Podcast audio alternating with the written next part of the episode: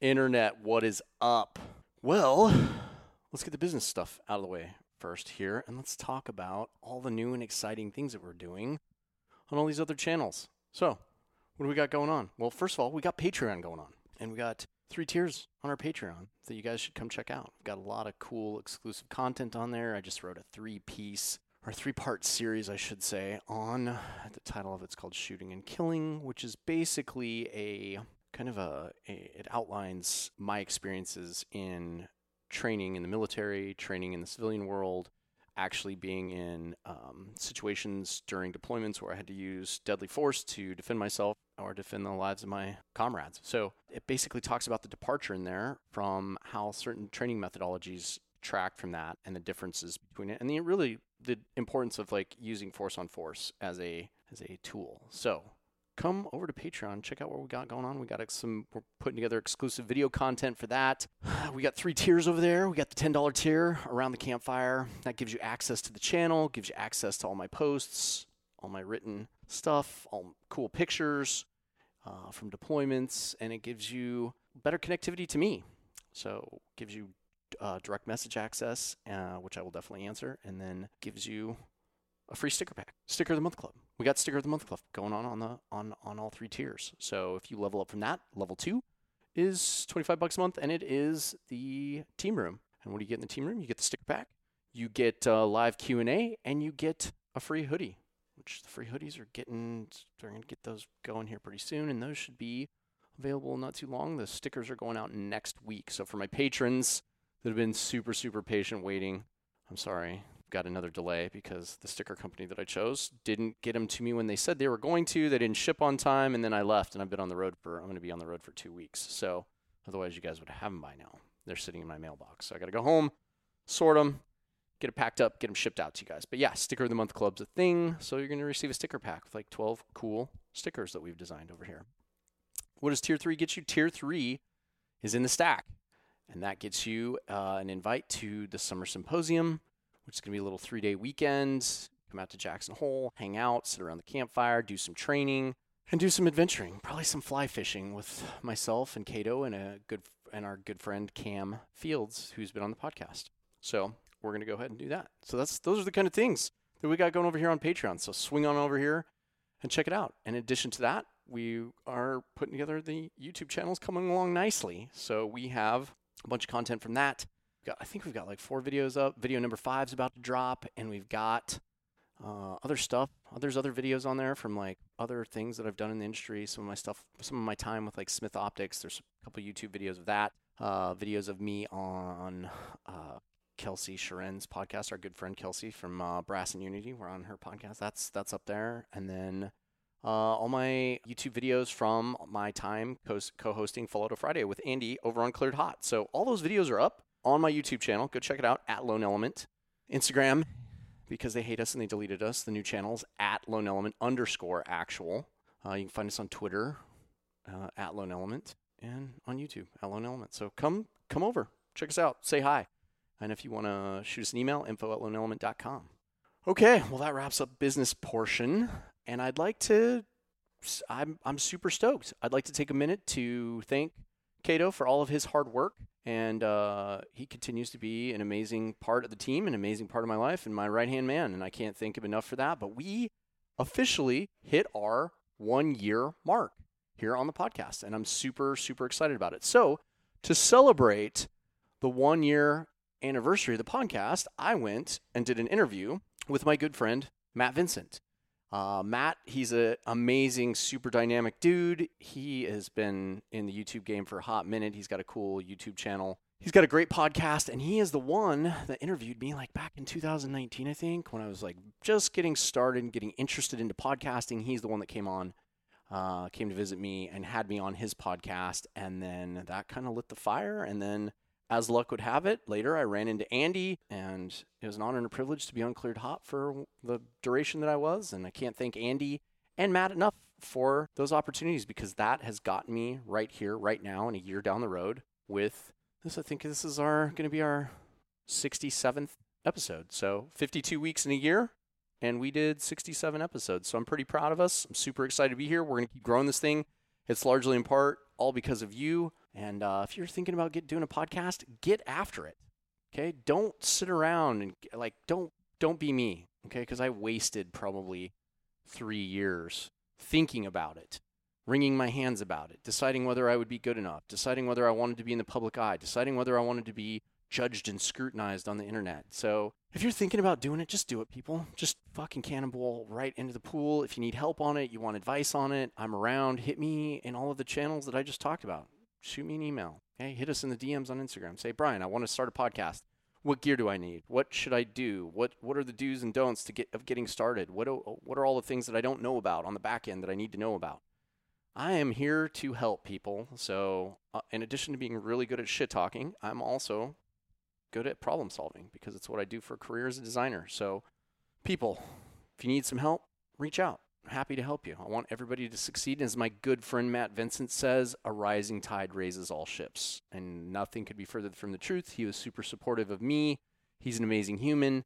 Uh, he's the he's a go-to guy for me when I need help on something. When I run into a roadblock with like any type of media production or camera setup or whatever, he's the one that turned me on to the podcasting setup that we both are still using to this day. So I can't thank him enough. He's an amazing human. I love him like a brother for sure. And so I hope you guys enjoy the one year anniversary podcast episode with me and my good friend Matt Vincent. Enjoy.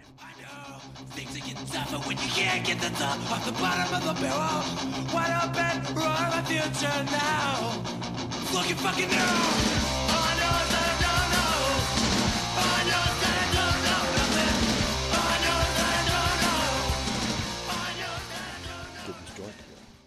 Do you need do you need time to do that? I do not. Okay.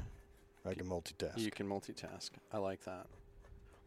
Okay, well, then let's fucking let's fucking get after it. man. Let's let it rip. Well, dude, first of all, thank you for being such a fucking fantastic human in my life, dude. Dude, thank you.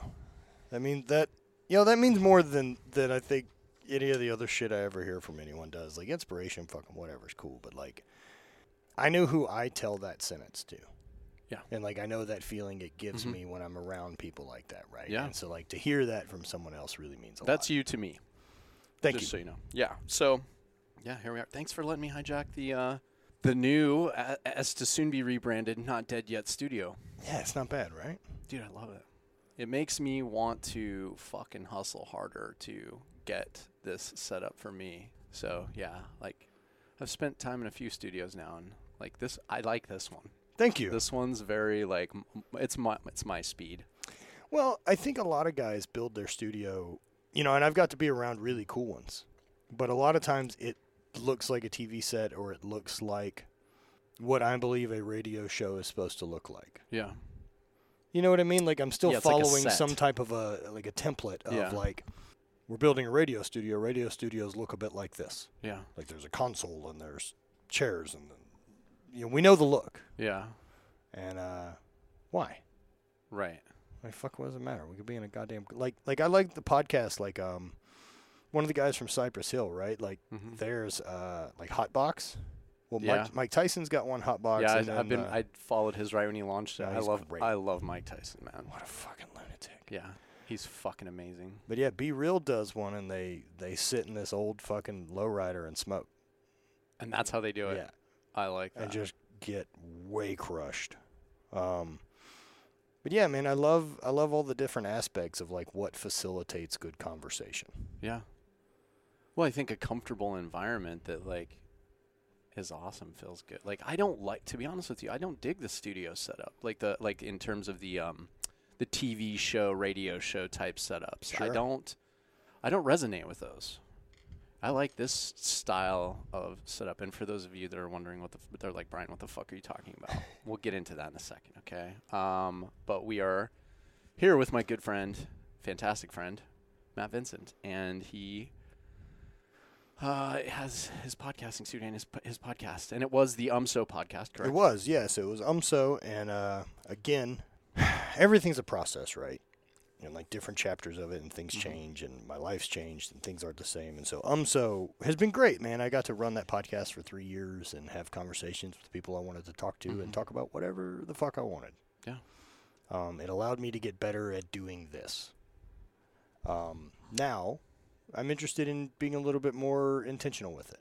Yeah, that's kind of where I'm at now. So like, w- like, so I guess this is a good stepping off point to like back up a little bit and talk about you and how we how we got here, how, How we we how we got to sitting right here. So why don't you introduce yourself, man, and, and do the thing that I know you hate Yeah. the most, which is talk about yourself. Uh, my name's Matt Vincent. Uh, for anyone not listening, um, I'm 39. I am a, I guess at this point, serial entrepreneur and all-around lunatic. Uh, is how I kind of describe it. I'm pretty proud of it. Um, I run a handful of businesses. I have an apparel company, a podcast. Um, when I say hand, run full handful of business, I have income streams. Mhm. Like I don't know what to call it at this point. I have things that pay me some of which I manage and some of which I do Yeah. for. So, like from real estate and Airbnb, we just got started into uh, my apparel brand, which is Hate Brand Goods. It's been around since 2014, and we've been doing, you know, seven-figure business since 2017. Mhm. Um, I have a coffee company, uh, Habit Coffee, that's been growing. Um, Fantastic coffee, by the way. thank you. I really appreciate that. Hopefully, we'll sponsor your show. That makes Yeah. things easy. I would love that. Order yourself some coffee, friends. Habit Coffee. Your new habit. There you go. There's your pitch. Um, and then I've got my mentorship group, the 1612, which I started in November, and getting to work with people along those lines of like finding purpose in the years in front of them and less Right. give a fuck about holding on to the ones behind them. You know, I'm sure we'll dive into deeper meaning of the 1612 in the show, but have that going on. I used to be uh, an athlete uh, professionally. Mhm. Um, I competed in the Scottish Highland Games for a number of years, won two world championships, and then eventually sacrificed a knee. And uh, here we are with a fake knee at closing in on 40, figuring out shit to do. Yes. So, Yes, we're we're gonna dig into that because I've I've had my own little journey with that, but uh, awesome. So yeah, so do you recognize the setup here? My my gear. I do. I do. This seems very similar to uh, my travel kit. yeah, yeah. So the reason we're sitting here, in addition to Matt being a fantastic human, great friend of mine, is you were one of my main inspirations for getting into podcasting, man. And so I thought because I just hit my year mark, Yeah. we just hit our year A mark. year, as- dude. Congrats on that, by the Yeah, way. It's a lot you. of fucking work. It is. People It- don't it's realize. a consistent bit of work that like a Right. monster's never fed. Because like, as soon as you're like, that show was great. yeah. So what? Yeah. Yeah. What's the next one? That's neat. We're working on the next one. Yeah. So I think so. I had I had started getting interested in podcasting, and we talked about this a little bit the other day um, on your show. I think we talked about this a little bit where we, you know, where guys with an operational background, we, for obvious reasons, for personal security and operational security, like for the longest time, couldn't we didn't do the social media thing. We didn't Yeah, put you just- ourselves in the public light at all. We don't want to be in the public light. We don't want to be in the eye. The whole like silent professional thing, like that's that's a, the way a majority of us were trained, and that was like the you know the culture in our community. And you can't be traveling all over the world doing things and be in the public eye because the last thing you want to do is be going through customs someplace and give somebody a passport that doesn't have your real name on it and have them go, "Oh wait, you're I just watched your YouTube channel. This is not you." You know, I fully understand that reality, and I guess there's part of me that immediately goes to question of like, yo, you really have to pay attention to recognize people, Mhm. and like people have to be really fucking famous to get recognized. Like, Unless I, it's I your have job. 1,600 fucking videos out there and have tried my ass off to be recognized by Yeah. people, right? Mhm. Very rarely am I stopped like in an airport. Yeah. And I've gone out of my way to try to have that happen, basically. what about in customs when people it's like their job to No one's recognize? ever given a fuck. yeah. Well, there's- no one's ever been like, "Are you Matt Vincent, by the way?" Like, no, it's never fucking happened, dude. Especially not in Johannesburg or Mm. fucking getting into you know Dubai. Like, no, yeah. no one Okay. gives a shit.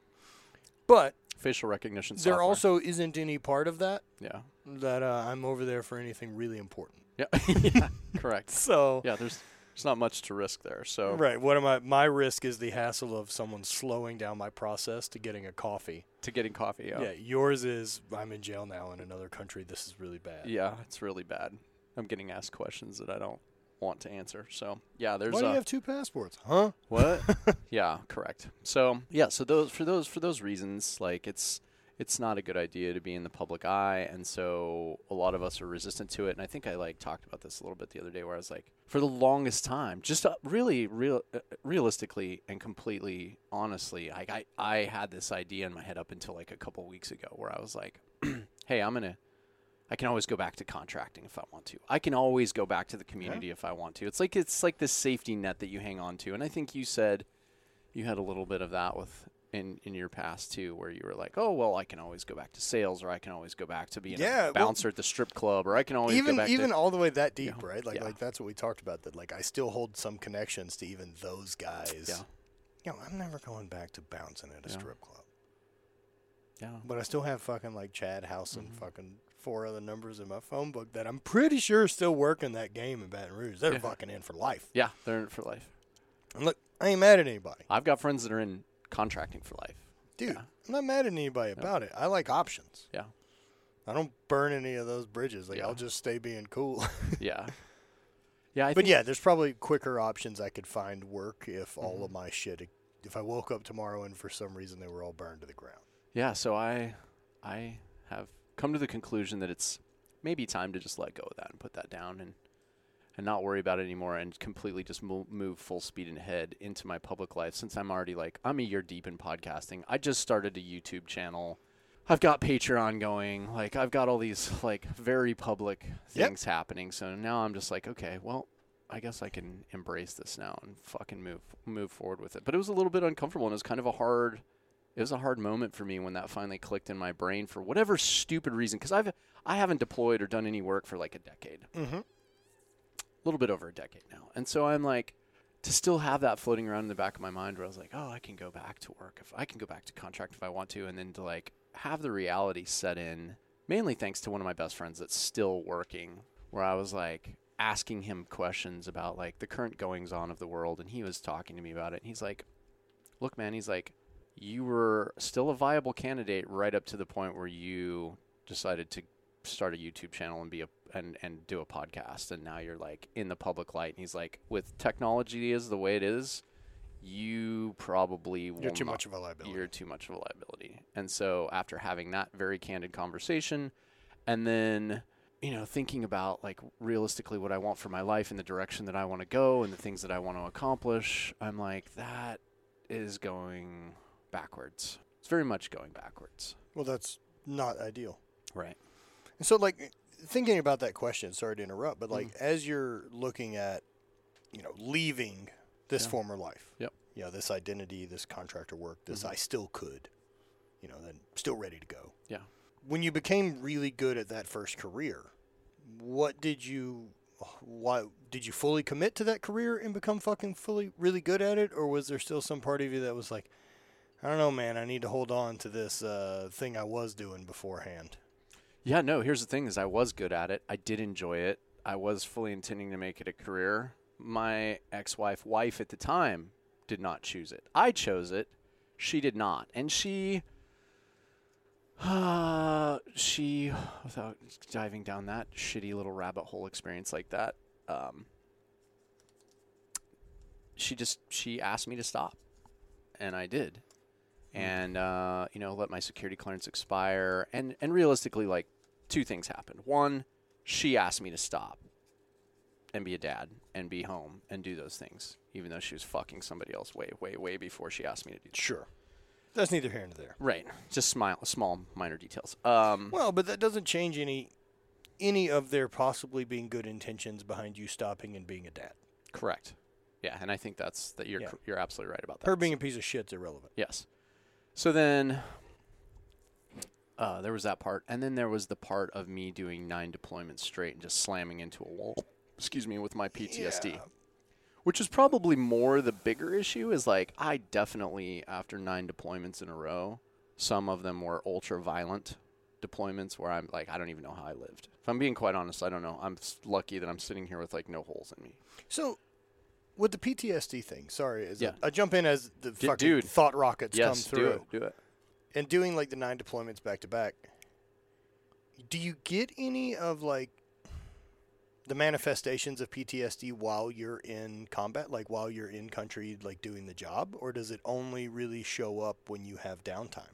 Yeah, I mean, I only noticed it when I had downtime Got it. because you're in it. Yeah, yeah. and you have to be dialed on and you have to be on all the time because when you're outside the fence working man like anything could happen at any given moment and you are working in a career field where if something goes just a little bit wrong we're not talking about a fucking corrupted audio, audio file or like a fucking bad edit on a fucking YouTube video where you no, just, like, slightly different consequences. yeah, you will lose a leg or an arm or somebody will die.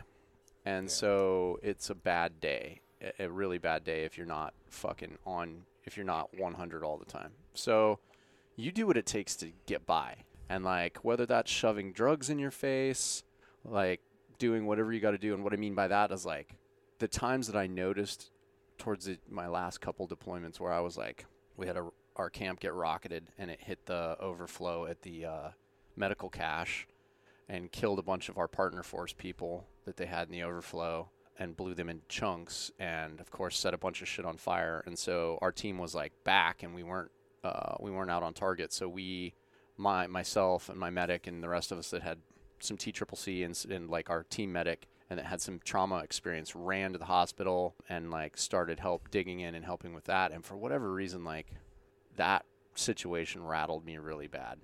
I'd been in so much other shit that was like a lot hairier and a lot more life and death than that because it was the aftermath, you know, running over there and seeing like things on fire, helping put out fires with fire extinguishers and the base fire departments there and like everybody scrambling around in the midst of like blood and guts and body parts. Fuck.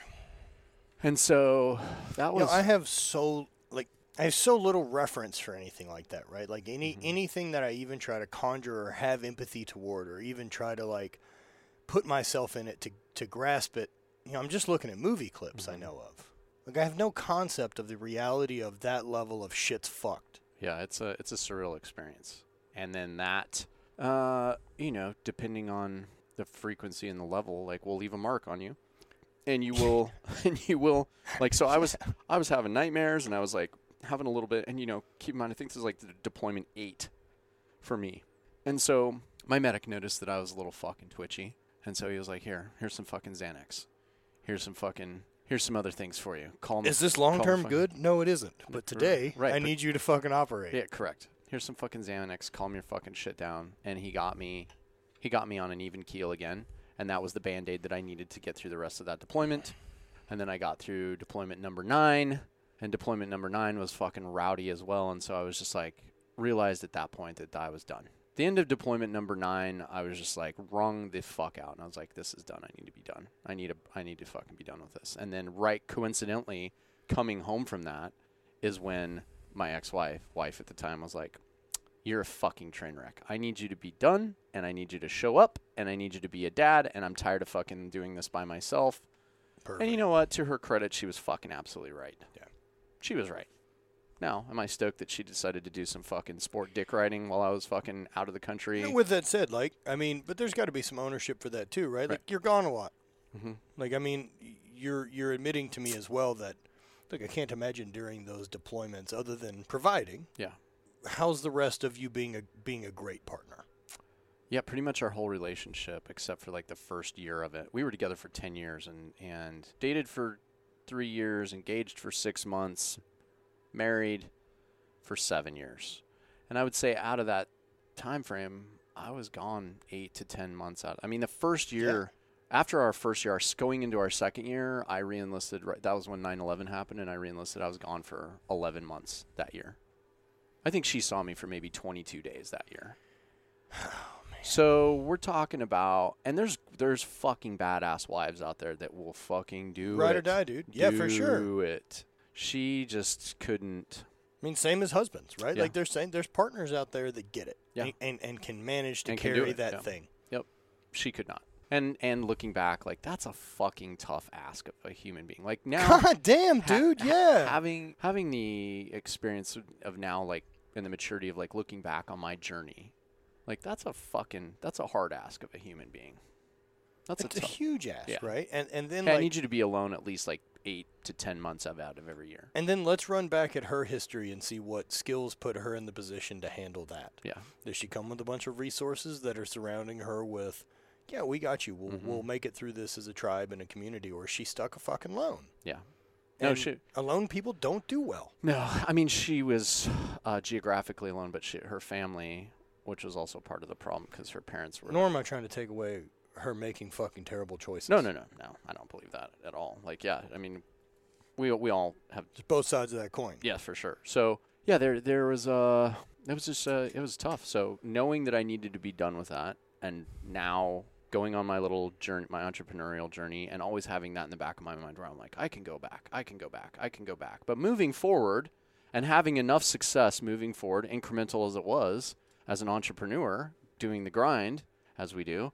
I was able to keep my head above water enough and enjoy myself enough to where I never needed to push the fucking emergency go back to contracting button. But it's always been there. And now with like world events the way they are and things going on the way they are, like I had a very candid conversation with one of my friends and he just laid things out to me and he's like, "Look, dude, it's a different time, different technology on the battlefield, different things going on along the world, uh, out in the world and like with you doing the things that you've done and taking the just making the decision to be have a public life, Yep. you are no longer a viable candidate." So with that, we'll always end up having a certain population of gray men. Yeah. But I know, like your generation coming through the teams, um, like it is frowned upon for you guys to have started. Like, I mean, well, I mean, fuck, man, your generation's really some of the first that actually got to try to start making a living off of their life story. Yeah. I mean, we have a couple guys like Richard, you know, the guys who've written these fucking fictional novels Yeah, yeah. in the past. Yep. But like now, guys, Matt Best or any of Mm-hmm. these people out telling stories Yeah. You know Tim Kennedy being a public figure, any Mm-hmm. Yeah. of these guys, right? Like, um, does the new generation feel totally different about it?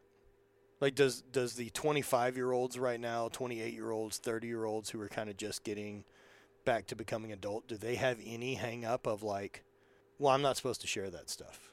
Yeah, I mean it's it's ingrained in you. It's ingrained in you, so everybody's going to have that difficulty. I think I think with what social how bad social media is proliferated and how technology's taken off, like I think people are getting way more comfortable with it because there's times where like like in my during my career, you couldn't have a personal cell phone on the battlefield. You Sure. couldn't have a personal like your your personal cell phone had to stay in your cubby in the No, team same room. deal with like going to school. Like, Yeah. how many? Like, I couldn't fucking bring a cell phone to class in No. college, Mm-mm. and now, Yeah. what do you mean not bring? Yeah. You, So- you won't have a calculator with you all the time. You're a liar. Right. Correct. This is proven to be untrue. Yes, it's proven to be untrue. also, yeah. So now I'm seeing like you know we're seeing a, such a huge proliferation of like technology. I mean, even like to use Ukraine as an example, like every soldier on the battlefield is out there running around collecting content, you know, for either personal or because that's the fight or, now. or pro- propaganda purposes or for morale purposes to like you know keep uh, keep people out in the space informed. well, but nothing's an unbiased view. So so yeah, so I think there yes, I think people are getting more comfortable with that. I think that's becoming a new normal in terms of, you know, in terms of like being out there. As far as writing books go, yeah, like my generation, like that wasn't a thing for a really long time. But what's strange about that, and I've I've had these conversations because I have a really good friend, and he he's he was a business coach, and we worked together at a company. He was the CEO, and I was the vice president of product development. He came from JSOC, and that's all that I can say about him. But he came from a very his background's amazing. He's done amazing things, like legendary shit that they should be making movies about for sure. If anybody deserves to get a movie made about him, it's this guy. And um, he refuses, vehemently refuses to talk about it. Refuses to. I mean, he'll talk about it with people that he knows and trusts, like people that are close to him. Like he's told me his story, um, but he will not talk about it with anybody else. And I feel like that's a. I feel like that's a travesty. That because what inspired me to go down this path was my fucking buddy handed me a copy of Rogue Warrior that Richard Marcinko wrote when I was in fucking a junior in high school, I think. No, Right. I no, it was the summer in between. I read that, Yeah, and like I couldn't be less interested in that mm-hmm. that type of material. But Yeah. my brother had gotten into, I guess, that type of mm-hmm. fiction. Yep. And so I just hand me down a handful of the books. Yeah. And ended up reading them because I think I was at a point in my life where I like I was convinced that reading books was going to mm-hmm. make me smarter, Yeah. and I'd like to be smarter. Mhm. and I think I was convinced that like, well, if people see me as a book reader, then I'm Right. a smarter Then person. you're a smarter person. Meanwhile, I'm basically there with the upside down fucking book, Yeah. looking around with like leather patched elbows. Yeah, you've got the uh, you you've got your polo shirt on, but you've got the the Hustler magazine. Dude, that's a that's my entire fucking life. yeah, got the, hus- the Hustler magazine like folded up in like in the in the book. I like. But now with this guy you're talking about like sharing his stories, right? And like and you possibly, you know, maybe you missed that inspiration because that guy doesn't share his story. Right. Well, I'm talking about like future generations. What motivated me to want to join and want to serve and go down this track was getting handed that book and it just like opening a whole new door for me. That I was like, oh wow, you know. And I I was interested in the military from like the time I was a kid and like wanted to be Rambo and like had GI Joes and like played you know laser tag and paintball and I did all of those things when I was a kid. So there there was a baseline interest that was already mm-hmm. there. But then I went away from that for a number of years as a teenager. And then my friend hands me this book and I read it and it just reignited my fire. And I was like, oh, wow, this is what I want to do. And then I just proceeded to read every single book that I could read on any type of, like, you know, I read books on recon, I read books on SEALs, I read books on Green Berets, I Well, read books like on. which which part though? Which part draws you in? Like is it the is it the firefight? Is it the adventure? Is it the I'm a bad motherfucker? Yeah, it was. uh, It was the. Uh, it was the. I was enamored with the story of like high adventure, and and I was enamored with the fucking journey to get there. Like, cause every one of these books, better be. yeah, every one of these books was like, here's you how. fucking better be here's- yeah. there's no way to have adventures without that part. Yeah, without getting your fucking balls crushed. Yeah. So there was this. I was more enamored with the journey to get there, and then once you're there, then the ad- tales of high adventure and near death that you you know that these guys were talking about, and then of course like there's some you know obviously the patriotic piece of it too. Like I'm I'm a patriotic person. I love this country.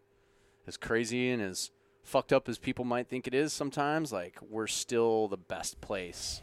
We're still one of the freest places on the planet. And I think that's becoming less true, I agree with you. and that's a bummer. It is a bummer. I also don't know that I think most people in our country have an honest viewpoint to be able to make that assessment Right. because there aren't any really measurable metrics Yeah. that prove any of those things as far as world scale based on number of incarcerated citizens, number of fucking murders. Right. Like, I'm not saying we're the worst, but to say the best is a fucking tricky one. Right. And yo, I fucking love it here. I love America. I like being in this country. I love this landscape. I love that I can travel 20 fucking hours in one direction Right. and not really have to change any real plans. No, you don't. Yeah. I love it. yeah. I love the freedom that comes with this country of because of the landscape of it, because of the vastness of it, because of the way we're set up. Um, but there's a lot that needs to get sorted out. That's really ugly. Yeah. And uh, and, and until until a lot of people on whichever fucking side you're on, just as humans, be able to say like this is an unacceptable thing our country does, um, and admit that we're not the best. Because if you're the best, you don't have anything to fix. Right. You just fucking hang out in your chair. You're like, man, I'd rather be number two trying to get to number one. Right. Yeah, I agree with you. Because the guy sitting in that chair gets less concerned about getting better and more cur- more concerned about keeping his set, his his ass in that chair. Yeah, I- I think until until the people of this country get to the point where they're they realize I I, I don't know how it's ever going to happen because we're already so far down the road with like how bad social media has been used as a tool to polarize people, how bad it is real realistically. The bad actors, the manipulation that's going on, the fucking agendas, the political agenda on both sides of the aisle that just they're more interested in shoving their dick and their politi- political ideology in the other side's mouth Yep. and getting away with it than they are about the common greater good and realizing like hey we're all americans. We all have different viewpoints. That's the beauty of america. We all need to respect each other and find a way to move forward together as a unified country until we fix that and until we fix a lot of the corruption and the special interest shit in Washington and I don't know how that's ever going to happen because it's just so deeply entrenched. I don't know. I don't know what the solution is. Well, the solution's not going to happen there. Like it's not going to Yeah. get fixed at the. We can't use that system to fix this one. Right. Like that ain't that ain't how it works. And for me, I guess I find a lot of comfort, right? That like, yeah, I know the game's rigged.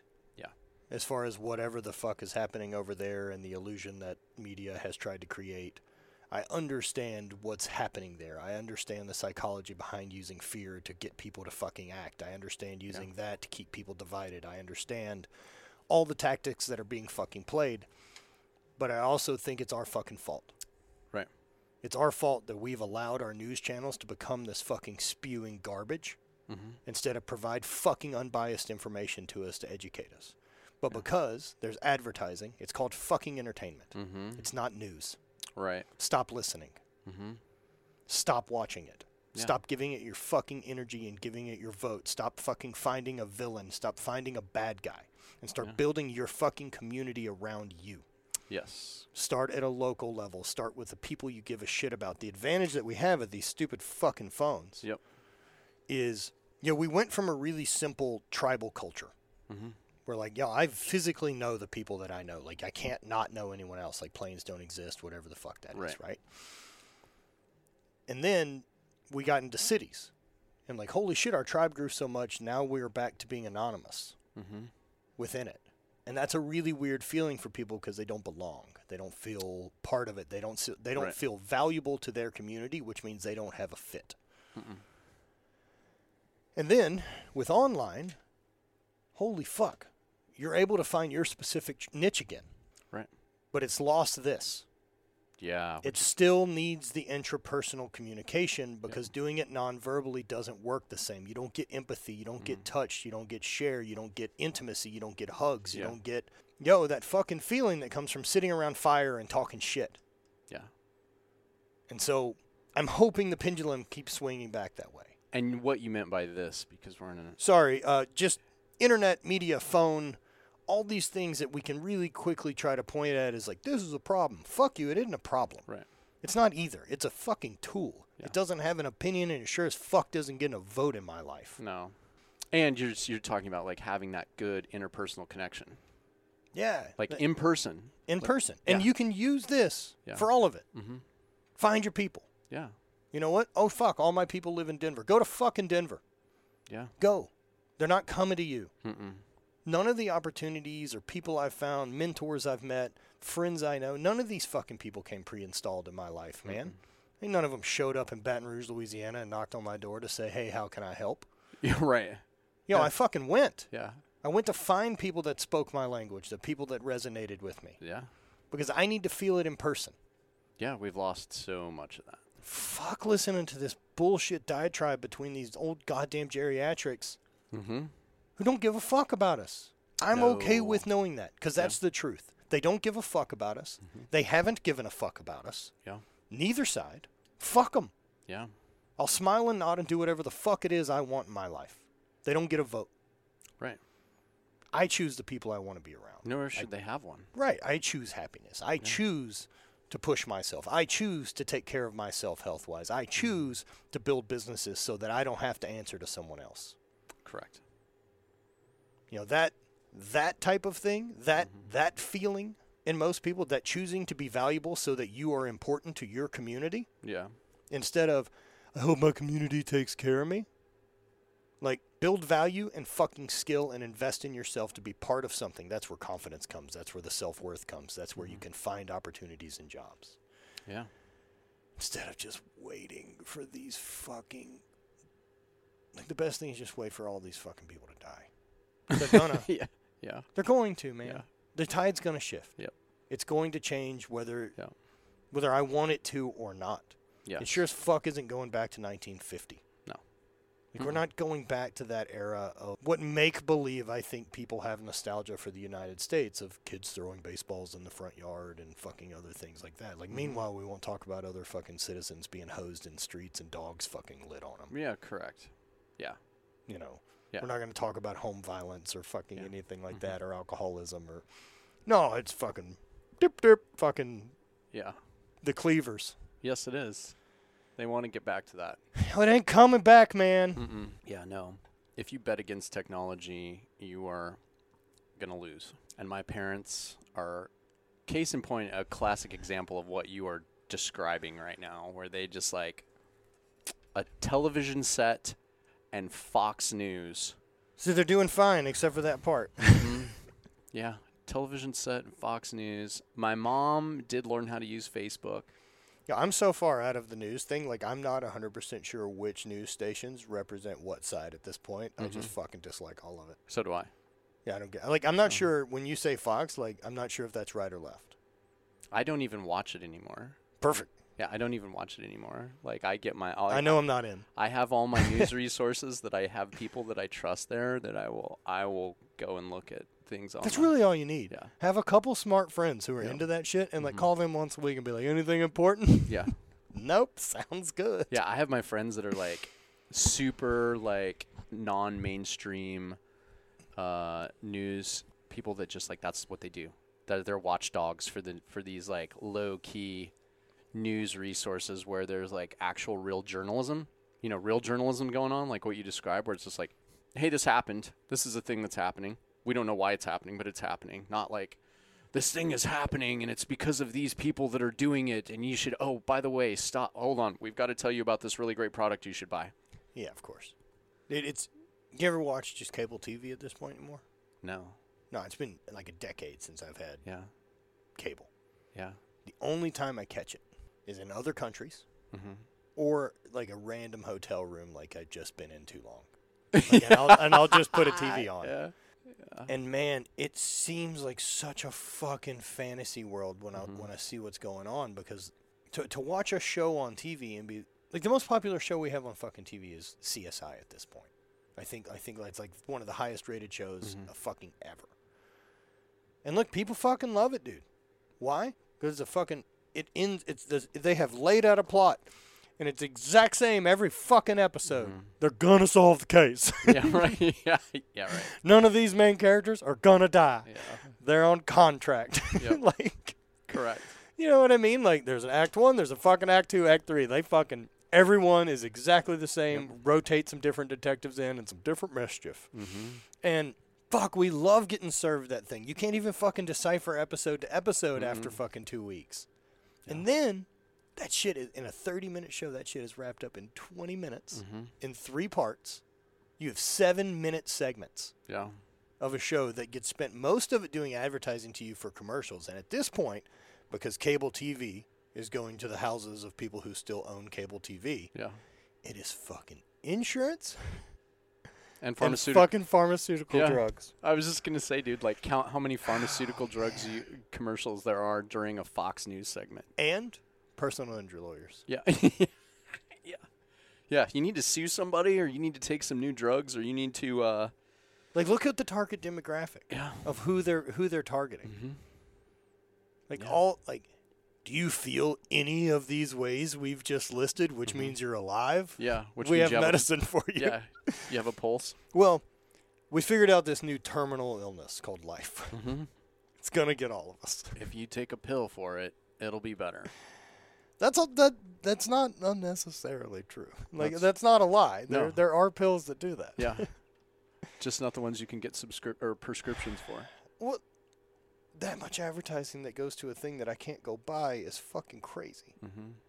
That I need permission to buy. Yeah. That involves another visit for someone else to get paid for me Mhm. to go get. Yeah. Some middleman shit. I just. I'd like more awareness to see that as what it is. Mm-hmm. and be like, "Ho," because they can't they can't want great things Mhm. for us and treat us this way. No. You don't get both sides of that. So like, just listen to the fucking data. I'm sorry, it's a bummer that they don't give a shit about us, but it's really freeing once you realize they don't. Yeah. And you know, they anyone other than you, Mm-hmm. fucking anyone other than you, Yeah. doesn't give a shit about your dreams. Correct. They're not gonna come help. They're not gonna save you. Mm-mm. They're not going to come and try and inspire you. They're sure as shit not They're not going to check. they are you. not investing in your life going the way you'd like it to. No. That doesn't help them. What helps them is your life going the way they'd like it to. Yeah, which is at a job producing revenue so that they can take a piece of it to keep the machine moving. And convince you that you should buy newer, bigger things at the place that you don't spend any time at mm-hmm. because you're at a job. Right. To make sure your neighbors also were pretty impressed by the newer, bigger things that you have in comparison to their newer, bigger things Right. that they don't spend any time with. Mm-hmm. yeah. I Man, a, I had a, I've got friends that fucking spend money and buy bullshit. so do I. I just had a conversation with my friend the other day who lives in Wyoming and has a boat. No. And I'm like, Well, there's lakes, yeah, allegedly. there are lakes. There's some gorgeous lakes Yeah. there, but I'm like, okay, I'm like, bro, you how much did you buy this boat? $110,000. $110,000 boat. I'm like, okay, let's figure this out. So it's snowy. The lake is frozen over eight and a half months of the year here. I was like, do you work during the summertime? Oh, yeah. Oh, how many days a week do you work? Oh, man, five, sometimes six days. I was like, okay, so when do you use your $110,000 boat that nine months out of the year has a cover over it and is sitting on the side of your house? Yeah, but I have a boat. with snow on it. I mean, he keeps it covered. He does take care of it, but like he spent 110 grand on this thing so that it could sit on the side of his house 9 months out of the year. And then he works 5 or 6 days a week during the summertime. So he literally has and I I, I was One like day a week at best. Right, and I was like, "How many days last summer did you take that boat out?" And he just like, "Oh, well," and he tried to change the subject. And I was like, "No, no, no, no, you didn't answer my. que- How many days did you take that boat out?" And he was like, four. So he spent hundred and ten thousand dollars to have something that sits on the side of his house that he uses. Count them, folks. Four days a year. It's an expensive per use hobby. Yeah, Look, I'm all for buying a boat, that's a. Tw- but I'd like to spend 200 fucking days on you boat. spent twenty five thousand dollars for those four days, Yeah. essentially. Yeah, or whatever the note. Yeah, exactly. There's a way to calculate that. And I think Yeah. about that too. Like I think about what my per use tax is essentially Mhm. on expensive things. Like my my truck. My trucks are fucking ridiculous build of a thing that Mhm. have completely uncompromised on. It's a The Tundra's amazing. yeah, Tundra which now has a 50 gallon fuel tank and a fridge in the back and all the stuff for our camping. We have a really nice roof tent. Your overland setup is fucking. It's very fun. Yeah, but you've used the fuck out of it too. Yeah, dude. I've driven it, lived in like it. yeah, we did 8 weeks Yeah. uh, out of it one summer. We did a month the summer after. Like, I've spent at least eight weeks in it a year Mm-hmm. since since we've built it. Yeah. And like, you know, great fucking use. You know, I, I've been to some of my favorite places on earth because I had that tool to get there. Yeah. And some of my favorite memories with some of my favorite people. Like that's why I invested in that thing. Mm-hmm. I don't give a fuck if people think I own a cool truck. Like Yeah. that thing's a tool, man. Like It that's is. my spaceship. People thinking I own a cool truck's a nice benefit. It is a benefit, But but it's not. I don't want to identify Mm-hmm. as a guy who owns a cool truck. I'm a guy who wants to go do cool shit. Right. I'm in the same boat. Yeah. I, have seen your, the your buddy, right? Does he want to be a boat owner or someone who likes using a fucking boat? I think he likes to be somebody that. Yeah, that owns a, owns a boat. nothing wrong with that. Yeah. Just know that that's what the motivation is. Maybe just Yeah. buy a canoe. right. Correct. You're a boater, sir. Mm-hmm. I know he likes to get out there four days of summer, blast his hip hop music, and do some wake surfing Right on. for one day. And look, I'm not here to tell him that's wrong. Yeah, no I just like questioning is motivations. that yeah, that's it. yeah, And as long as he's aware or stoked, right on, man.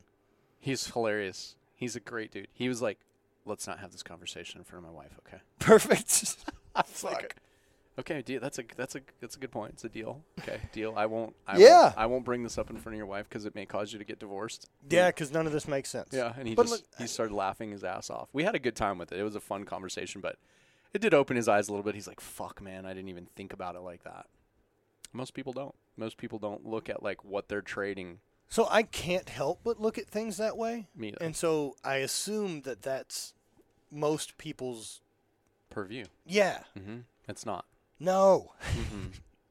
No, most people don't look at life according to that lens at all. Mhm. Um, and I and I guess that lens has just gotten sharper and sharper Mm-hmm. over the years. I mean, I'm sure there was a point. Like I know, I know, like younger in life, right? When I did the bike shop piece, I was much more interested in being considered an entrepreneur than I was in doing any of the work to actually be a fucking business owner. Mm-hmm. And it failed. Shocker. Yeah. And like how that has shifted side to side of like Mhm. what percentage it is I want to be thought of as this Mm-hmm. and what part of me wants to do the work it takes to be that Yeah. thing. Hopefully, my interest typically stays on the wants to do the work part to be that thing Right. because the other side's fake. Yeah. Well, there's a lot. It, it was super trendy as of late to just tell people, oh, I'm an entrepreneur. I was way more interested in telling people I was an entrepreneur at 22 years old and really confident to say it. Mm-hmm. Ah, entrepreneur, blah blah blah. 22 years old. I have a bike shop that maybe I make 400 bucks a month from. So fucking suck my dick. Right.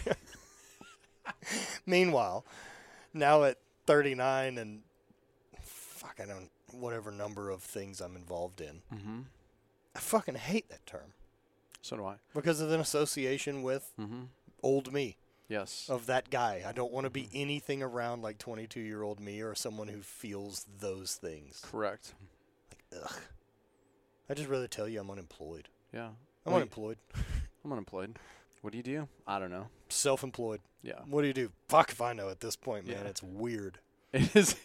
we had this conversation. dude. It is weird. So, are you familiar with the term jobber? Yeah. Like as far as wrestling goes? Mhm. Okay. Like that's kind of how I feel most of the time about my life. Yeah.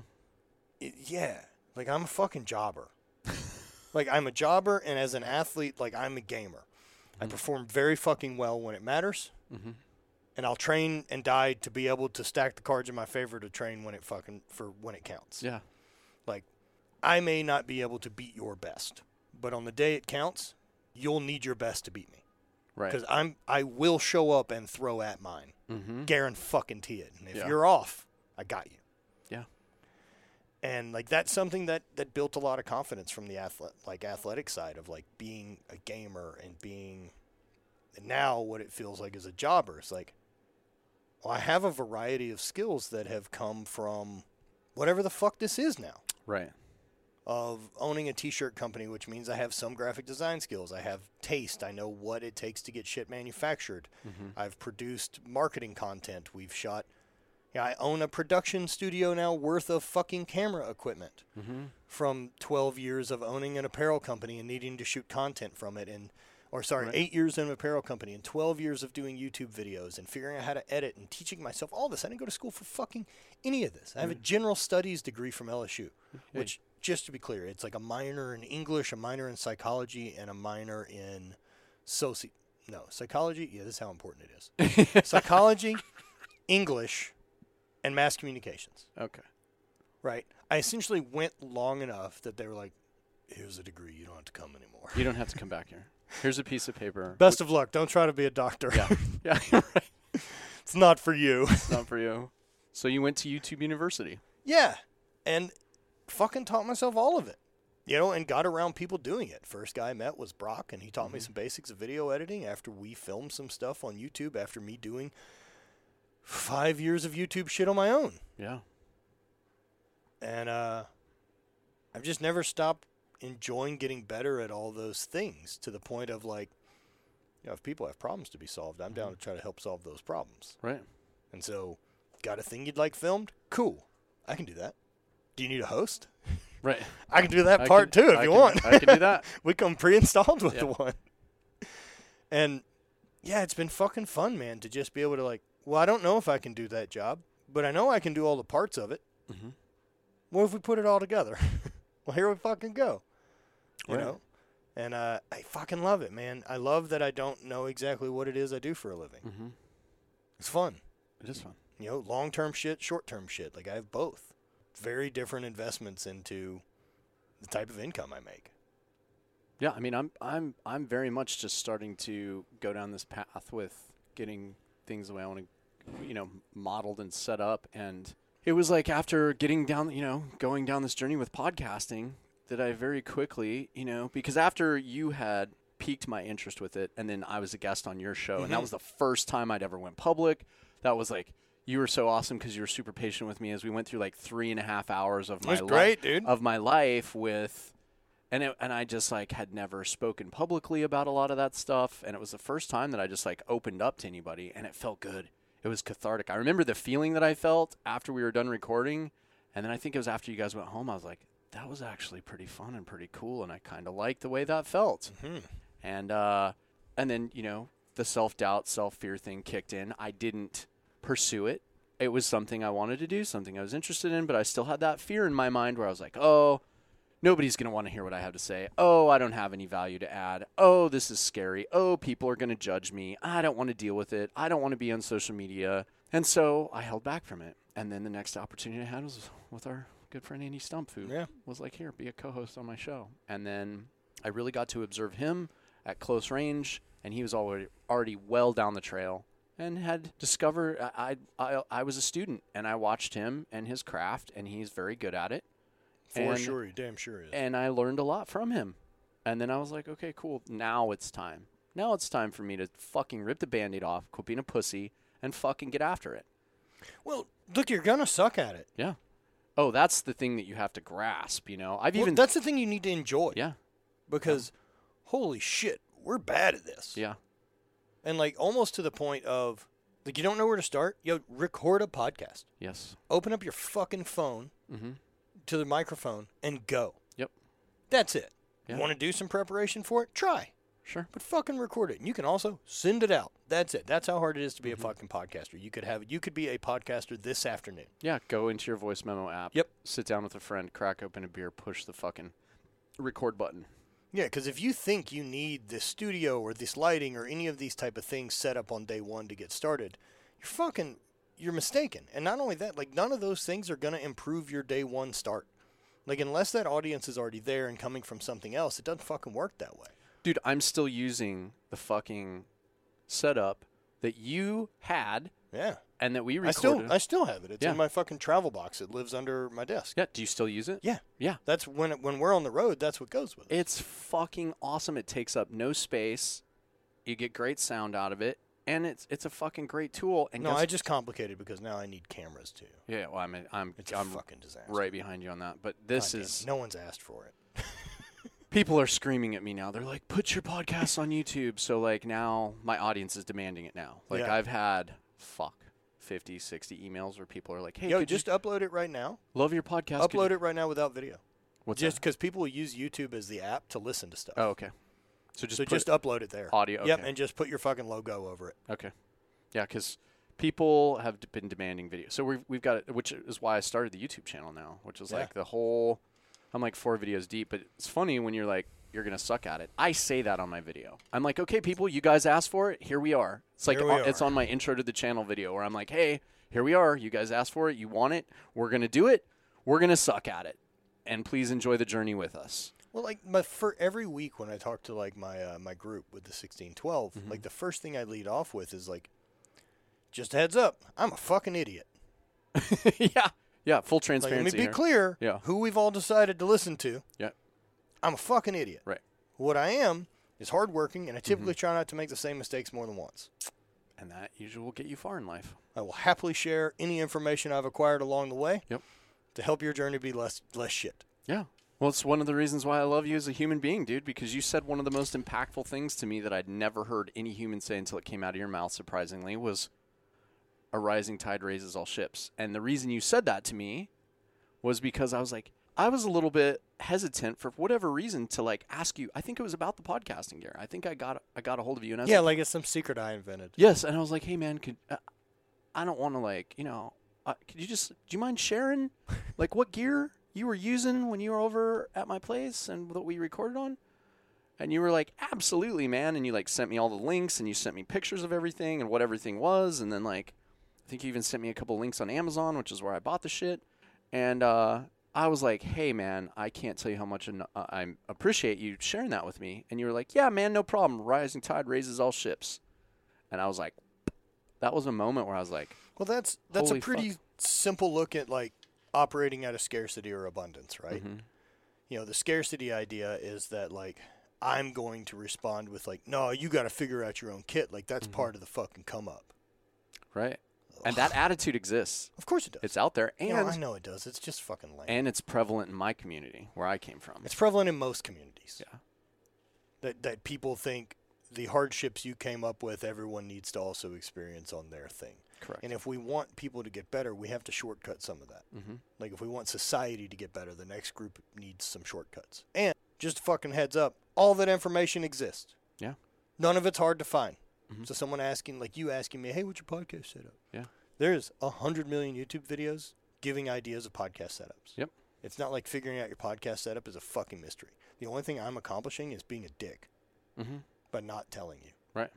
And those people exist and they're out there. If you have the ability to make a fucking great show that surpasses mine, Right.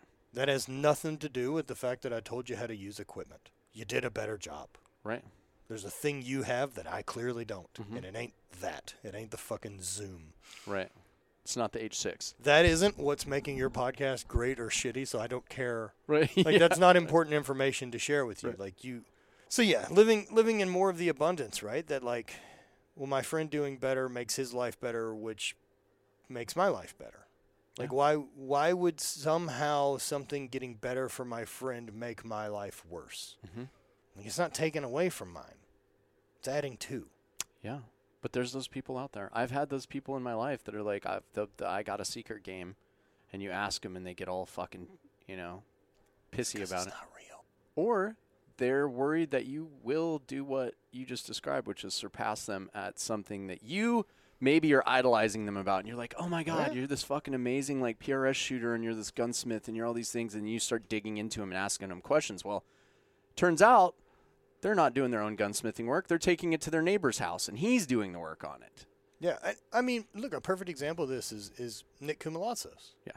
Right, Nick Nick kind of got into the YouTube thing after I did. Yeah.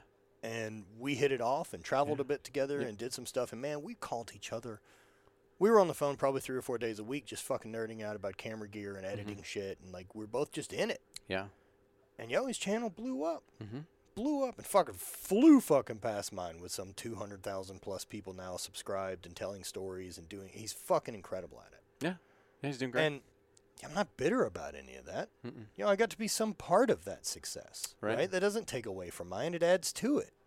It doesn't show what my channel isn't because mine's still sitting at 40k. Yeah, he's, he he did the same thing to me. Like when we met, I think in 2012 at Shot Show, he was picking my brain on like business and entrepreneurial stuff and asking me questions about product development and asking me questions about Mhm. marketing, doing all this stuff, and then he just fucking took it to a, another level, man, and he eclipsed me fucking quickly. And dude, now he's super successful. He's what fucking seven? He's running seven companies or something like. Yeah, he's doing He's- he's, doing a very similar shit to me. Yeah, he's fucking crushing. So good for him, man. And then like I have no, there, there's no hard feelings about that. I'm not like, oh, I fucking gave him all my secrets and he fucking now he's super successful. So Yeah, like, if your secrets don't work for you. right.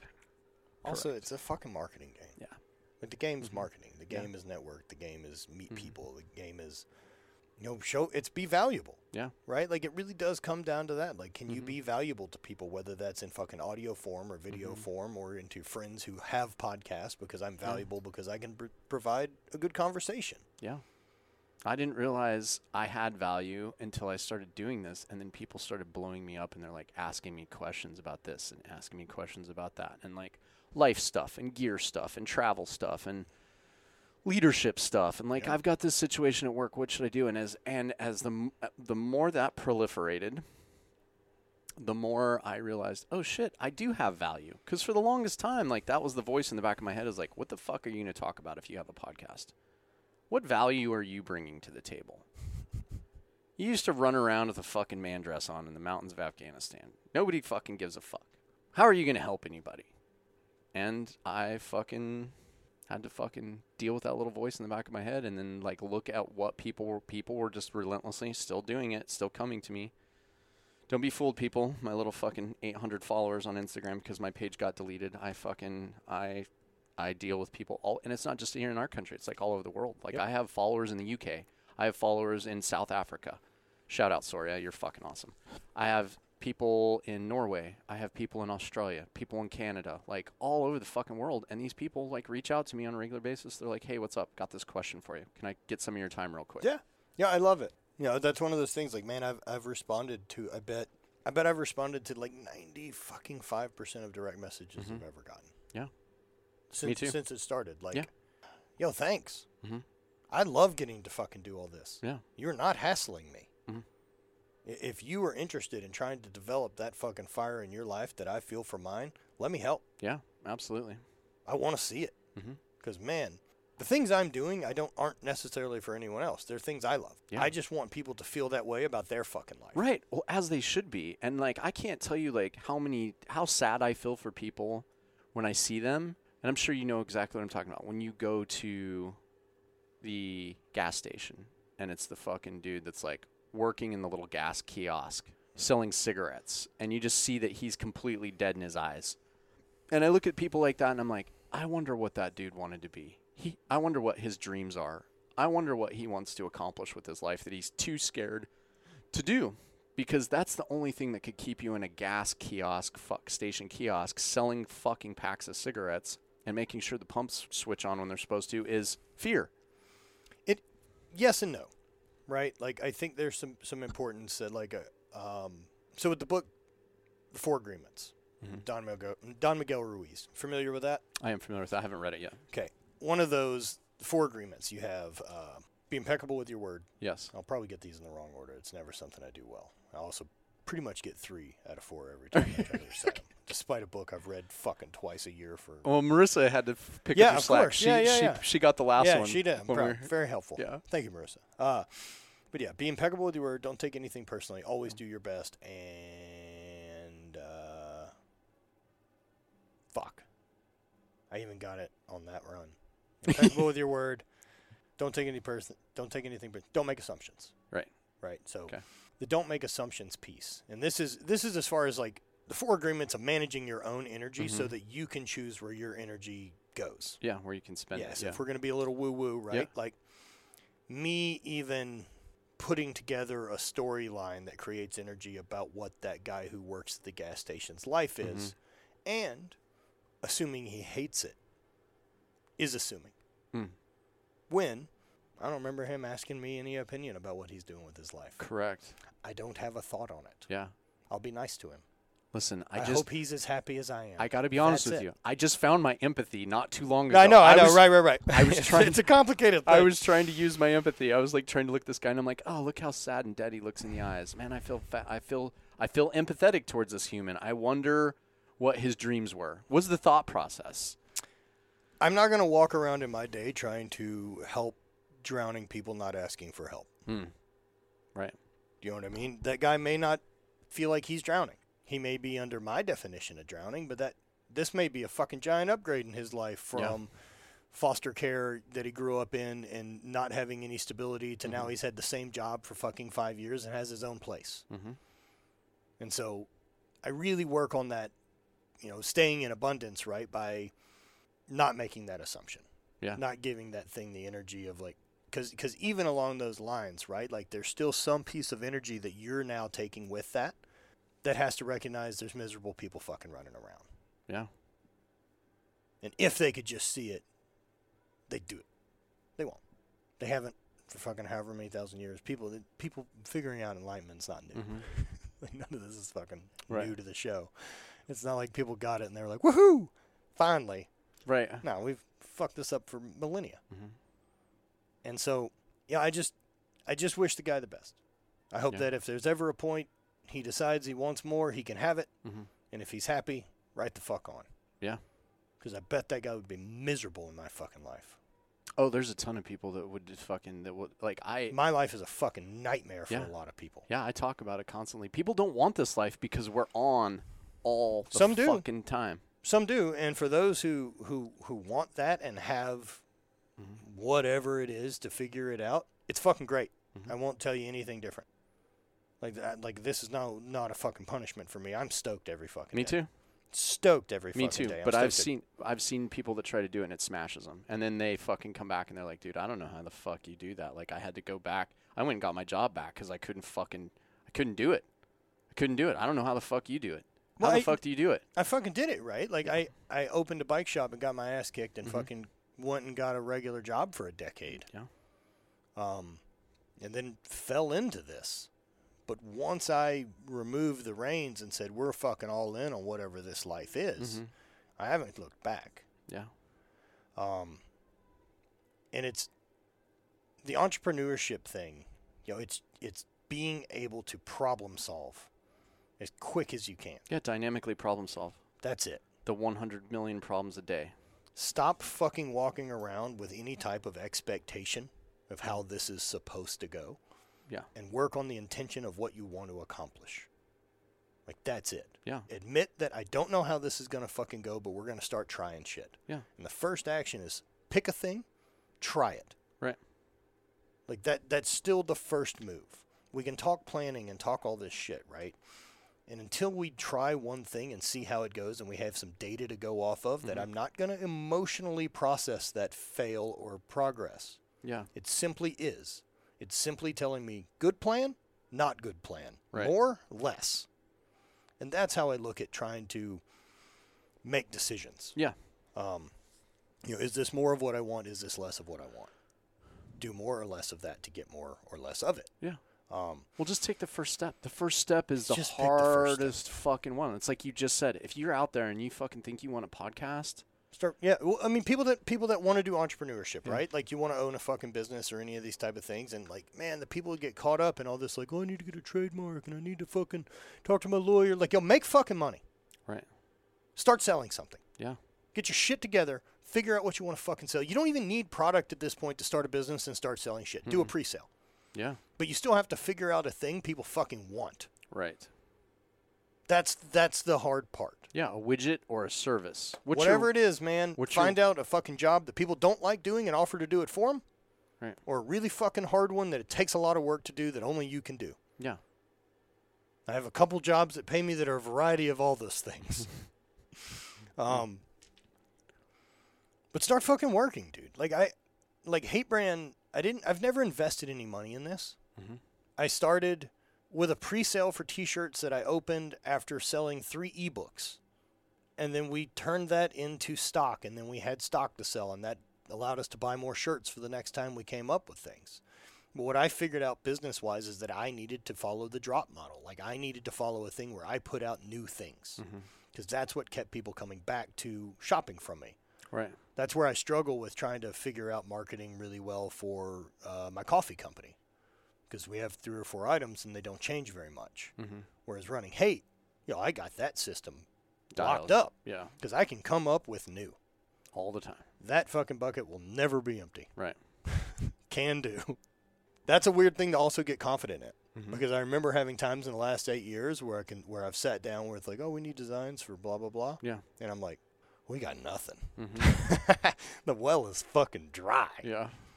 And what I've figured out is how to refill the well.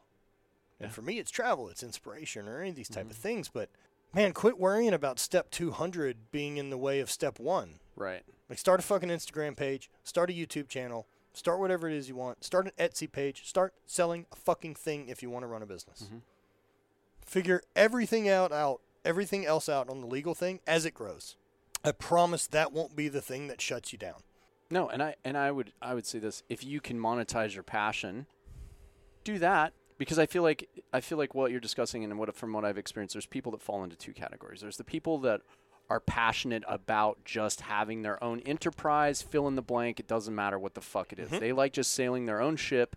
It doesn't matter if the ship is like moving fucking oil. It doesn't matter if it's moving tea. It doesn't matter. there's people matter. that just want to own businesses. Yeah, there's people out there that just nerd out about having a fucking business enterprise, whether it's providing a product or a service. They don't care. They just like that. Yeah, I got into real estate because I thought that was a thing that could help make me rich. Mm-hmm. Like that, I think that's like a common idea of in following investment, right? Like Right. Mm-hmm. that people like I did this because it would make me fucking money.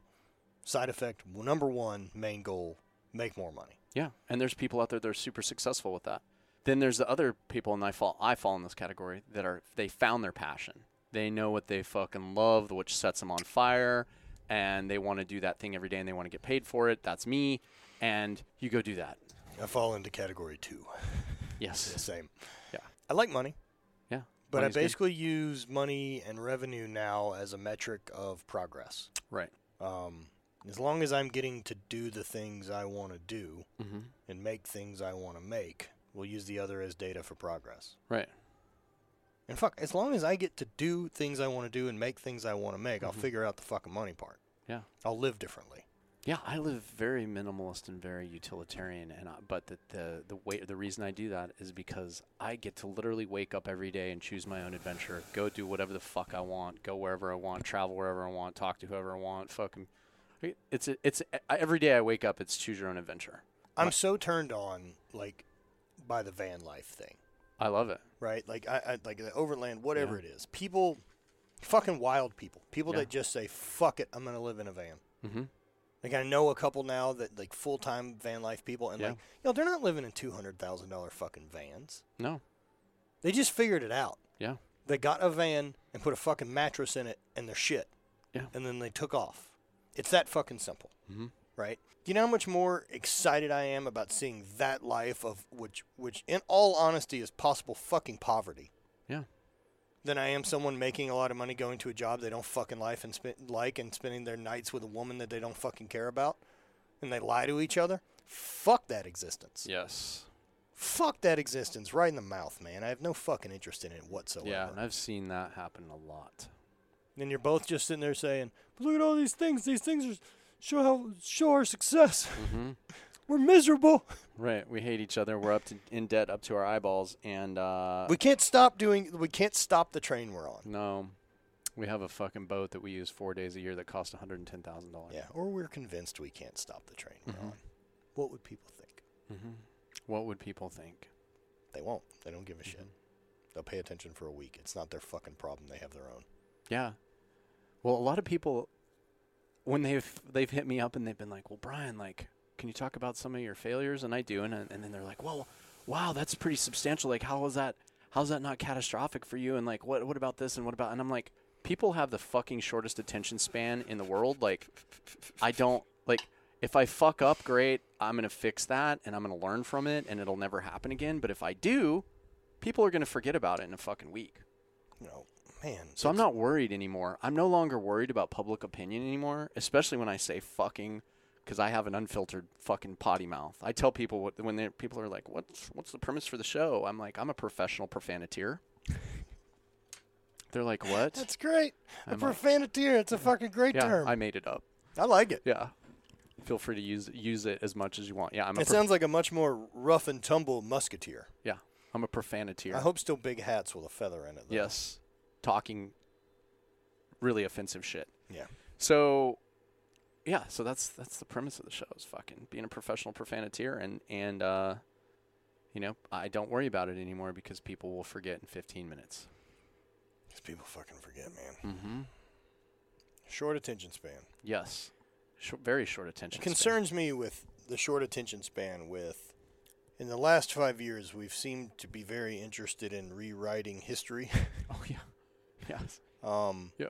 i think that's really dangerous I think it is too. now with the other side of that the rewriting history i do i do enjoy a truthful version of history Yes. So do like like i'm not interested in the history that columbus found america like that's not how things fucking work Right. do you know what i mean but like Yeah. fuck man we still celebrate columbus day Mm-hmm. Like, Yeah. when do we let that go I don't know. Considering like what Vikings were here like 2 or 300 years before. like we know more Yeah. We know more. Yeah. But all these fucking holidays were invented in the 60s with Mhm. Hallmark. Right. Like, it's it's okay to be like, hey man, we fucked up Columbus Day, Mhm. Yeah, we can probably let that one go. right? As it turns out, folks, Columbus did not discover America. No, good leadership has the Mhm. ability to say like, yeah, I fucked that up. Sorry. Yeah. Was doing the best I thought I knew how. Thank you guys for supporting me. I fucked that up. We're gonna go a different way. Correct. Instead of like, well, we're committed. Mm-hmm. Ride her into the ground, boys. Yeah, man. It like a lot of those type of things, like Columbus Day or any of this other bullshit. Like I, I, I want a real history, Mm-hmm. and I don't want one. Like I know it's written by the winners, It is. and that's how it is always gonna fucking be. Mm-hmm. But I think we have a really skewed version of the warm and fuzzy building of America. Mm-hmm. Yeah. Yeah, there was nothing warm and fuzzy about it. No. We made bad choices. There were things that were done that were not great, and here we are. and like made great fucking choices, right? Like the end of World War One. Yeah. Like I don't I don't remember exactly what treaty or whatever it was that was signed. But essentially like that was that big push for us to build our nation was at the end of World War One because we had signed a deal after getting involved. Yeah. Uh, that the rebuilding of Europe Mhm. would essentially come through our factories. Yeah. And like that's where all of our fucking money came from. Yeah, it was the rocket fuel for the Yeah. Industrial Revolution. Yeah. was simply us. I mean, like all of there weren't altruist reasons for us entering these fights to help anyone out or Mm-mm. any of this. It was like ah, business, Mm-hmm. and like I'm not bummed about that. That's real. Mm-hmm. I just don't want to pretend it's because we're superheroes that wear a cape that are the good guys. It's not what we are. No. Yeah. And I think I think removing that lens would help a lot. Yeah. And I think that there's a reality that people need to come into to terms with. If you're a world leading superpower, you don't get there and you don't stay there by not getting dirt on you. No, dude. But there's such a there's such a fucking look at our own country and such a own look at like our thing, right? That like I think the US would want to draw itself as a stereotype as as Superman. Mhm. As fucking red, white and blue boy scout, Captain America doing good, saving saving. Like I think that's who a lot of us really want to believe the US is at its core. I think there's a part of it that's true. Like we talk about with every issue, there's like multiple shades of gray with everything. Always. So, Always. I I- don't believe it's completely nihilistic and capitalist driven or Right. any of those things. Right. But I believe it has to check those boxes before it checks the others. Right. I believe the bigger boxes that have to Mhm. get checked before is this a good humanitarian thing? Is this good PR? Yeah. Is one that made us money first. Right. It can do both. But that one also we're not doing one that doesn't check that fucking Mhm. box. I'm just not interested in pretending that that's not who we are. Right. That's who we are. Some of that I like, some of that I don't like. We're in agreement. Yeah. But I I'm not fixing that. No. Right? What I the only thing I can change is hoping the community that I surround myself with and that I value is one that wants progress, one that wants to be better, one that wants to examine why things suck and creatively figure out what could be Mhm. better solutions. And if that's at a smaller level within my own home, to my neighborhood, to my state, to my city, Mhm. to eventually the country, great. But it isn't going to fix from there out. Right. All change has always happened small and mm-hmm. spread just like a virus. Weird time for that, I suppose. Yeah. yeah. That's a good analogy. So, okay, well then, in talking about community and some of the things that you've built, why don't you dive into 1612, where that where that came from, Yeah. where that in, in, originated, this fucking jar of marbles that you have sitting here, which I think is awesome and it has a fucking amazing meaning to it. Why don't we talk about that? So 1612, the number itself uh, came from the weeks I have left to live. Uh, I came to that number as my father had passed away of pancreatic cancer April 5th, um, 2014, and I turned 30. So he was 62 and I turned 31 the following day on my birthday. Um, and I just remember having this feeling of after watching this you know, a quick 11 month deterioration to nothing, Mhm. right? That, like, oh man, halfway. Like, the ride's half over. How many of the things you've dreamed about have we done? Like, none? None percentage? Yeah, Sick. a none percentage. Yeah. So, let's fucking get to getting. We have 1,612 weeks left to accomplish everything. And as I've competed so long, it's always easy to look at stuff as like, ah, I'm five weeks out. Mm-hmm. I'm six weeks out, right? No, I'm 1,612 weeks out. That's how far out I'm. Mm-hmm. And like, that's quick, dude, because the trip from zero to 31 is pretty fucking fast. Super fast. Now, granted, everything I've ever known happened Mhm. in that time span. Yeah. But the reflection on it in the present is quick. The next 31 will be the same. Like fuck man, it's like I'm already at 1176 weeks. You know, and so the big ethos that came behind that too wasn't that just be motivated and do and do and do, but it was how did you fucking spend your week? Right. Right? Like I can spin that marble doing things I'm obligated to do with family gatherings I, I'm mm-hmm. not that into, or a job I don't fucking love, or conversations that I get drawn into and bullshit, or being mad in traffic, or fucking any of these things I don't have to do, that I'm drawn into, that I mm-hmm. feel obligated or have to be part of, whether that's fucking school board meetings or whatever horse shit you're signed up for. If it doesn't matter to you. Mm-hmm. Or did I spend it in conversation around people I love, trying to progress my skills, trying to learn new perspectives, Right. trying to better myself and the people around me, trying to provide more value. Doing things that fucking fuel my fire. Do things that fucking check boxes on my list for me, because no one else will. Because either way, the marble goes in the fucking trash can. It's not any more valuable because you did one or the other. Both plans empty the fucking jar and put me in the ground. So why the fuck didn't I do? Why wouldn't I do them the way I want them? Right. The outcome's the same. There's no risk. Mm-hmm. There's no risk to this at all. And so, like, having that kind of feeling in life was such a fucking unlock, man. And it took a long time to go through because it was, you know, dad passing away and some things clicking there, and then quickly losing my sport a couple years later, and then seven or, well, sorry, nine knee surgeries in a three year time span to, you know, from going at being second best in the world at my thing in the Highland Games the last time I competed in 2016 to, you know, by March of 17, like I can't go up and down stairs. Like I travel with a fucking cane for a couple years. And, uh, you know, I just knew, I knew all of the physical things that I had ever dreamed about were gone. And I was like, oh, like all, remember last time you rode a motorcycle? That was the last time. Remember the last time you did that? That's the last time you get to do that. Like you're never going to have another squat PR and all that shit's stupid, but it, at the time, like, yeah, that's real. Yeah. Like I'll never throw further again.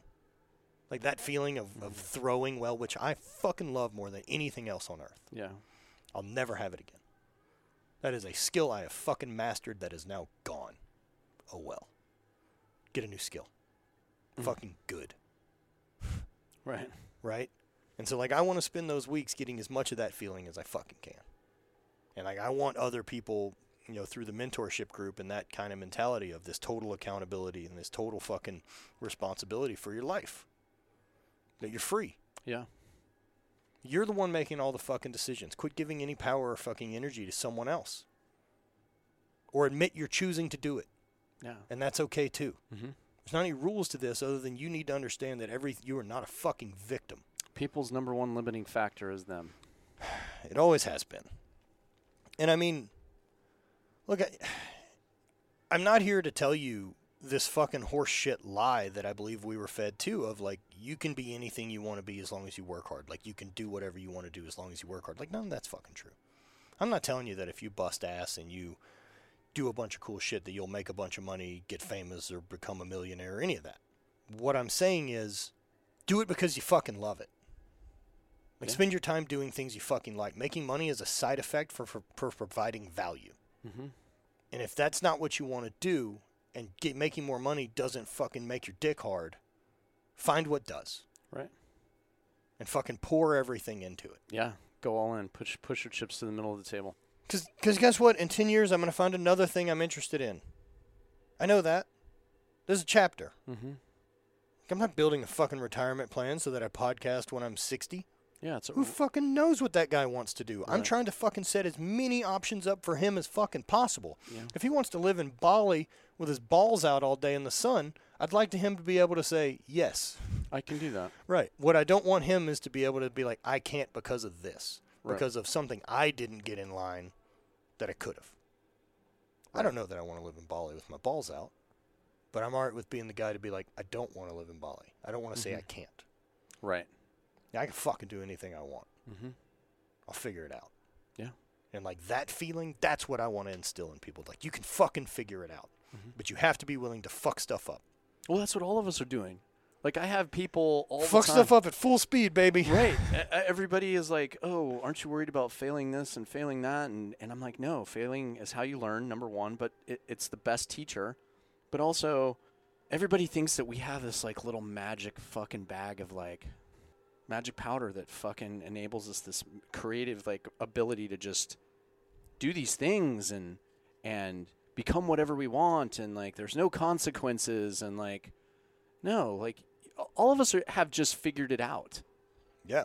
like I didn't know fuck all about podcasting. What did I do? I called my friend Matt Vincent, who's been podcasting successfully, and I said, "Hey man, can you help me out here? Give me some pointers. Yep. Can you do? c what What do you recommend I do?" And guess what? I'm gonna do the same thing. As soon as we're done recording, I'm gonna talk to you about fucking YouTube because I just started my YouTube channel last month. I've got like 47 followers on YouTube. And I have a bunch of complicated answers for that. yeah, I know they're probably going to be as complicated as fucking as it was for the podcasting gear. But yeah, like that's what we do. We fucking it's problem solving. Figure it the fuck out. Okay? Find out okay, like well, like in the same way, right? Like with you with your background in operations, like Mm-hmm. you got to be a bit of a gear junkie. Oh, super There's no good. fucking way yeah. you're not. You're also a product developer. Yeah, I'm an industrial designer, Right. so yeah, I'm a fucking total gear queer. Yeah. So part of that gear junkie shit, it's optimizing your kit. Mhm. Like it's the fun of trying to find that perfect piece of like, I went out on a trip, Mm-hmm. I used hundred percent of the things I brought, Yeah. and I didn't need anything I forgot.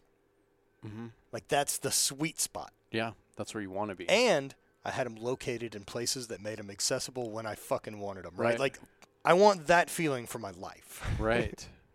And so for that to be like everything's got to be on the chopping block of like this thing no longer helps my kit. Done. Gone. You know what I mean? Like we're not doing things at night anymore. Quit fucking carrying flashlights. Right. It's not. We'll never be at night. The emergency won't fucking happen. Mhm. You know what I mean? Stop fucking like. I'm cycling a lot, but I'm I'm doing it here. Yeah. I don't need to have a fucking flat tire kit with me. Mm-mm. Right? There's no fucking flat tires in here. Right. And so like I have an indoor kit, I have a fucking outdoor kit, I have a when I travel kit. Like I love figuring out those kits, and so I like figuring out my podcast kit, Yeah. the studio kit, you know, my editing desk setup kit. Like I want to optimize all those things to be the most efficient they can be for doing the thing I'm currently fucking into. Right. But I allow that whatever I'm currently into to drift a lot. Yeah. I will not commit to a thing because I built a kit for it. Hmm. And I think there's a lot to that. Like, well, I figured out that figured out that hiking pack thing, so now I got to do those type of hikes. Like, no, man, just fucking change, Yeah. Or sell it. build a new kit. Fuck it, right? Yeah. Yeah. Fuck, you're not those things. Right. They don't have anything to do with you. They're not going in the ground with you. They won't be in your fucking tombstone. You are not any of the things you've ever purchased. No one gives a shit. Dude, I had gear hoarded so much at one point. I fucking had a garage sale, and you know how much I made on my garage sale? Six thousand dollars. Jesus Christ. Yeah. I sold every single thing. It was fucking awesome, and it was the most liberating moment in my life. I was like, whew, just offloaded a twenty foot shipping container of gear. Right. It's no longer my my concern, and sold, sold the container. I had a twenty foot shipping container myself, full of fucking gear. I That's sold. ridiculous. I sold it all. Made six thousand dollars on that. Then sold the shipping container for as much as I bought it for. It was like twenty five hundred bucks. Yeah. Yeah. So I walked away with like nine grand from this, Right. and then like no more burden. But you don't have all those things anymore. And like- and, and I don't miss them. Right, of course, right? Because they were sitting in a fucking shipping container Mm. not getting used. right, Storage units. it's the dumbest. Do you know what I mean? Like, what are you like? What the fuck's in there that you think you're gonna need in ten years? Mm-hmm. No one wants to see those photos ever again, man. Put them on a fucking DVD. Get a little bit more organized and move on with your life. If Mm-hmm. you give a shit about that, because get, I don't know. Um, I, do, I, I just don't know why people have so much shit. Yeah, Uh, and I want to be clear on definition of shit. yeah, Things you don't use. Mhm. If you have nine cars and fucking drive nine cars Mm-hmm. on a regular basis, let it fucking rip. yeah, Congrats. Yeah. But don't have fucking eight cars that don't run. And then feel like you're being held back by shit. Mhm. You don't get both. Yeah, I, I constantly like one of the major friction points because I've I've solved this life hack now and I've like become comfortable with it, which was hard because I grew up in a fucking hoarding household. Fuck. So, I I don't if uh, my rule with things now is if I haven't used it or touched it in six months, it's gone. It's got to go. It's got to go. It's gone. Like all my clothes right now, will fit into a 120 liter fucking. Every piece of clothing that I own on this planet will fit into a 120 liter Patagonia duffel bag. Man, I'm so turned on by the idea of that, and I can't ever fucking get it right. Dude, Like, I'm there-. I'm there's there. some part of me that is so fucking turned on by the concept of like my closet is fucking eight black t-shirts and mm-hmm. like three pair of black pants and some fucking shorts. Yep. The reality is, I'm a gross fucking goblin of a person, and I spend most days doing hot, sweaty things. Mhm. I need clothes. I also own a fucking apparel company that constantly makes clothes. It's a fucking So first this- world problem of mag- magnet fucking proportions Yeah. of like, yo, I love the idea of just like, fuck it, I have five t-shirts, Yeah. but I also like new t-shirts. Mhm. It's a real problem. yeah. Man, even that, that's a really weird thing with consumerism right now that, you know, we even see in the apparel market. Average lifespan of an item. Mhm. And not like it falls apart. So like average lifespan of something people buy is where it's seven times. Oh wow. That's it. That's it. I'm- seven uses before it moves on or they stop wearing it. I'm not that guy. Same. I have, like I said, all my clothes fit in a 20, in in a 120 liter duffel. Like I wear my shit until it's like got holes in it. It was so funny. We got back to the house. Like I, I was wearing that Sornex shirt, and uh, I fucking have worn the shit out of that thing so much that the fucking that the sleeve came unthreaded. And when we got back to the house, I was like looking at it, and it's like it was completely unstitched, like all the way down past my armpit. And I was like, because I felt like a breeze hit me, and I was like, what the fuck? Oh, oh we came in the house and like. It, it, you know, it's hotter than fucking Saint's asshole out here right now. It it's is a warm one in St. Louis. super humid. So like got I got into the house where it was air conditioning and I got like a little blast of AC on me. I was like, what, what was that? And I looked down and it's like it's like ripped down past my past my fucking oh shit. Past my armpit. Cool like, look. I'm like, well, really like Bert's company and his gear, but I think it's probably time, Time to like to retire. this retire shirt. this shirt because it's fucking Yeah. yeah. So yeah, that's that's where I'm at with the clothing. Like I, it's- I wear shit until it's like ripped up, has holes in it, and then I'm like, okay, I look like a homeless person right now, so I'm gonna go ahead and replace this. There, I carry very little sentimentality to Mhm. things. I have a couple items that like, yo, that's my item. Mm-hmm. Like I like my watch. Mhm. My watch is one of those things that like, yeah, I give a shit. Um, I don't take very good care of it, but I have a nice watch Mm-hmm. that I fucking beat the fuck out of. Beat the shit out of? Spray painted and there's overspray I, I on like it from it. doing yeah, stuff. I, I have those pieces of gear too, man. I have those fucking certain items in my life too that I'm like, okay. Mainly, the thing that I indulge on is artwork. Mm. I love art now to where I'm like, if I see a piece and it fucking hits me the right way, I'm like, I'm buying that. Yeah. I don't give a fuck how much it costs. Like I've had to save money to buy certain pieces of artwork. So that feeling you get, Yeah. like right, like whatever that thing is Yep. of like that's the thing. Mm-hmm. I'll feel that way about a number of things. Like so this this lighter Yeah. was one of those things the first time I saw it I was like that's fucking great. Yep. I like everything about this lighter. I like Mhm. everything about the concept and story behind it. I Mhm. love the way it works. I love the tactile feel of it. Mhm. All of it. Right? Like yeah. Yeah, like whatever it is that gets me that feeling, Mhm. I'm kind of interested in having around. Yeah. Yeah, yeah. Or like the uh like you were talking about last night with that like YouTube show with the guy from Mythbusters. What's his name? Adam Savage. Yeah. It's fucking and, great. and then that his YouTube channel is called Tested. Tested. And you were telling me like how like we were watching this thing where he's like building Hellboy's gun. Yeah. Yeah, And then he's- this guy. Yeah, and he's got this fucking mat, this leather mat, and you're like, yeah, you see that mat he's building on? Like he he builds a lot of projects on that, and then he'll take that mat and he'll like cut it up and turn it into a backpack or a satchel or whatever, and you're like, I want a wallet, and you're like, I'm the only one that's gonna know about it. I'm the only one that's gonna give a fuck. No one else is gonna give a fuck that I have. like that that leather f- like even if i could get Right. like that whole leather sheet right and like make that my desk in here Yeah, it would be something that i would fucking nerd. have super to hard. tell everyone Yeah. who came in the room what it is and no one would give a shit Yeah. which is great because i did that for a long time with highland games Mhm. no one fucking cares Yeah. no one's interested in the sport Yeah. everyone pretty much thinks it's strongman Yeah. i got used to that for a really long Yeah. time being really good at a thing that no one gives a fuck about Yeah. They're like, you guys throw kegs around or something, don't you? Sure Yeah. thing. Yeah. Perfect. Yeah. You guys lift. You guys do farmers runs with kegs. Well, like even even for it, it's if I was good at darts, more people would be impressed. because people have played darts. Right. I mean, to the point of like even close friends and people like mm-hmm. that will refer to it as like, well, you won the Highland Games. Mm-hmm. Well, like that's not how it works. Like the Highland Games is a sport. Like no one won football, Yeah. right? Like you would say you won the Super Bowl, Yes. right? And so that's how little anyone knows about the thing I've fucking dedicated Gated your life to everything to. Yeah. You know that I walk around with a shitty fake knee now because Yeah. of, and like it wasn't for them anyway. So speaking of your shitty fake knee and that journey, like I think it's critical if you could just like talk about that because that's one of the main points I wanted to hit with you is like that those mental barriers that you have to get over with a physical eh, with regard to the trauma of a physical injury because you and I can talk more offline about it, but like I've had my own journey with that with like and I've only had 3 knee surgeries, but I've had both of my patellars blow the fuck mm-hmm. out. I've had 3 knee surgeries now. And now there's a there's a fucking mental aspect to that game now where I'm like scared to do the things. Guess what?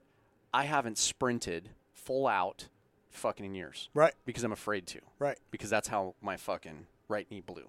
Totally understand, man. So like how do you being 9 surgeries deep losing your fucking you know your your professional athletic career from it and then like going through that whole journey with your fucking with your knee with your knee stuff and then getting a knee replacement at what 38 Yeah, 36. 36 Yeah. getting your knee replaced at 36 years old how did that because and what i want to segue into is like i saw that film you did with brant fragile Yep.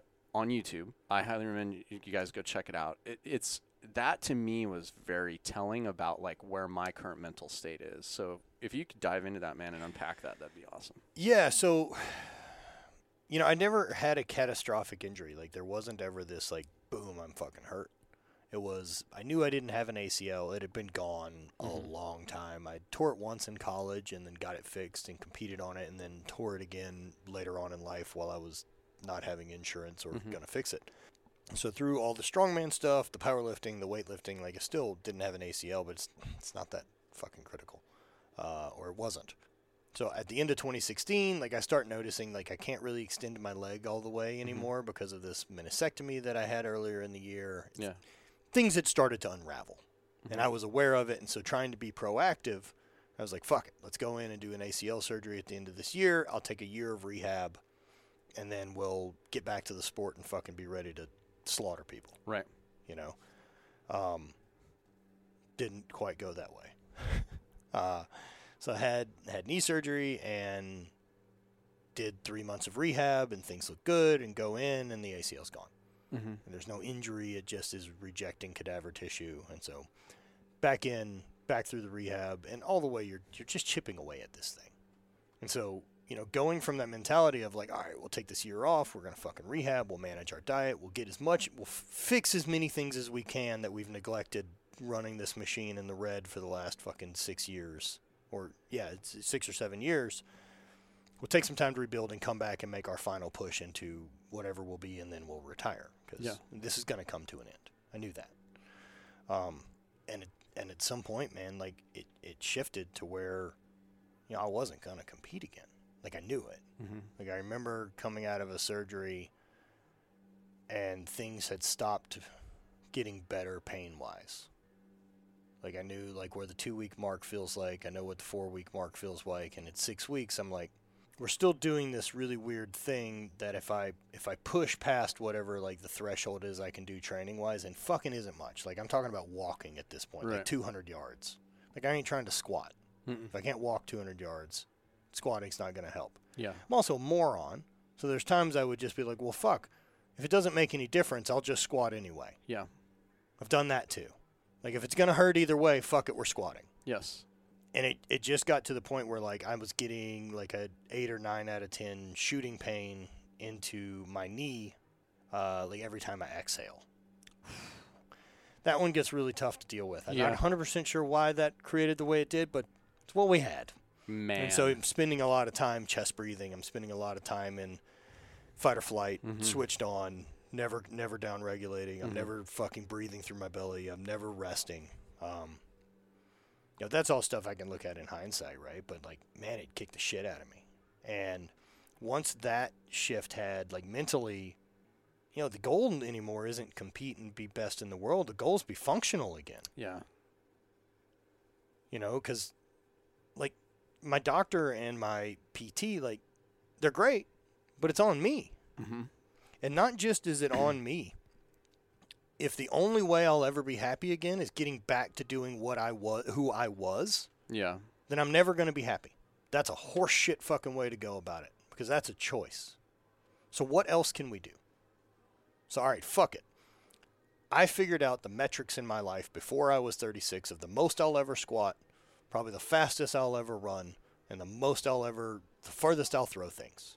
What I don't know are a ton of other metrics physically.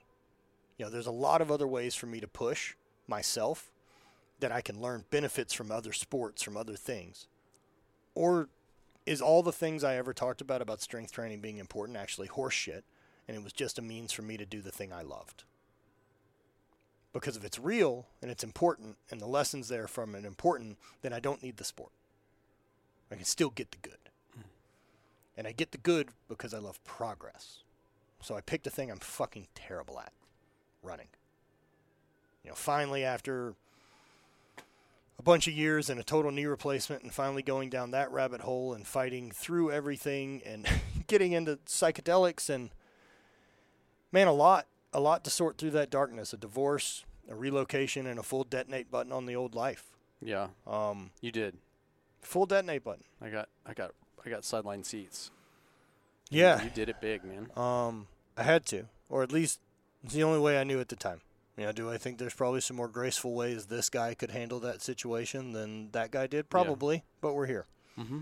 I also have a lot of thanks for him for fucking being willing to hit the button instead of riding it out.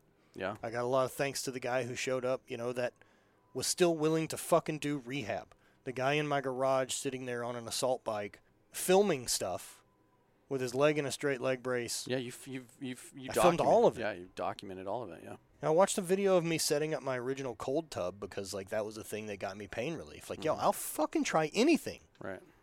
Like if it's fucking out there, I'm down. I'll I'll damn sure know my own experience about it. Right. And so if cold tub was something you're telling me is going to help and I got to try it one time at a place, I'm like, fuck, okay. Let's give it a shot. give it a shot. Bought a chest freezer. Like I have a video on my YouTube channel setting up this chest freezer, and I'm doing the whole thing in a straight leg brace. Like I drive to go buy it. I fucking load it up on a trailer with this guy. Like I'm unloading it and moving it around.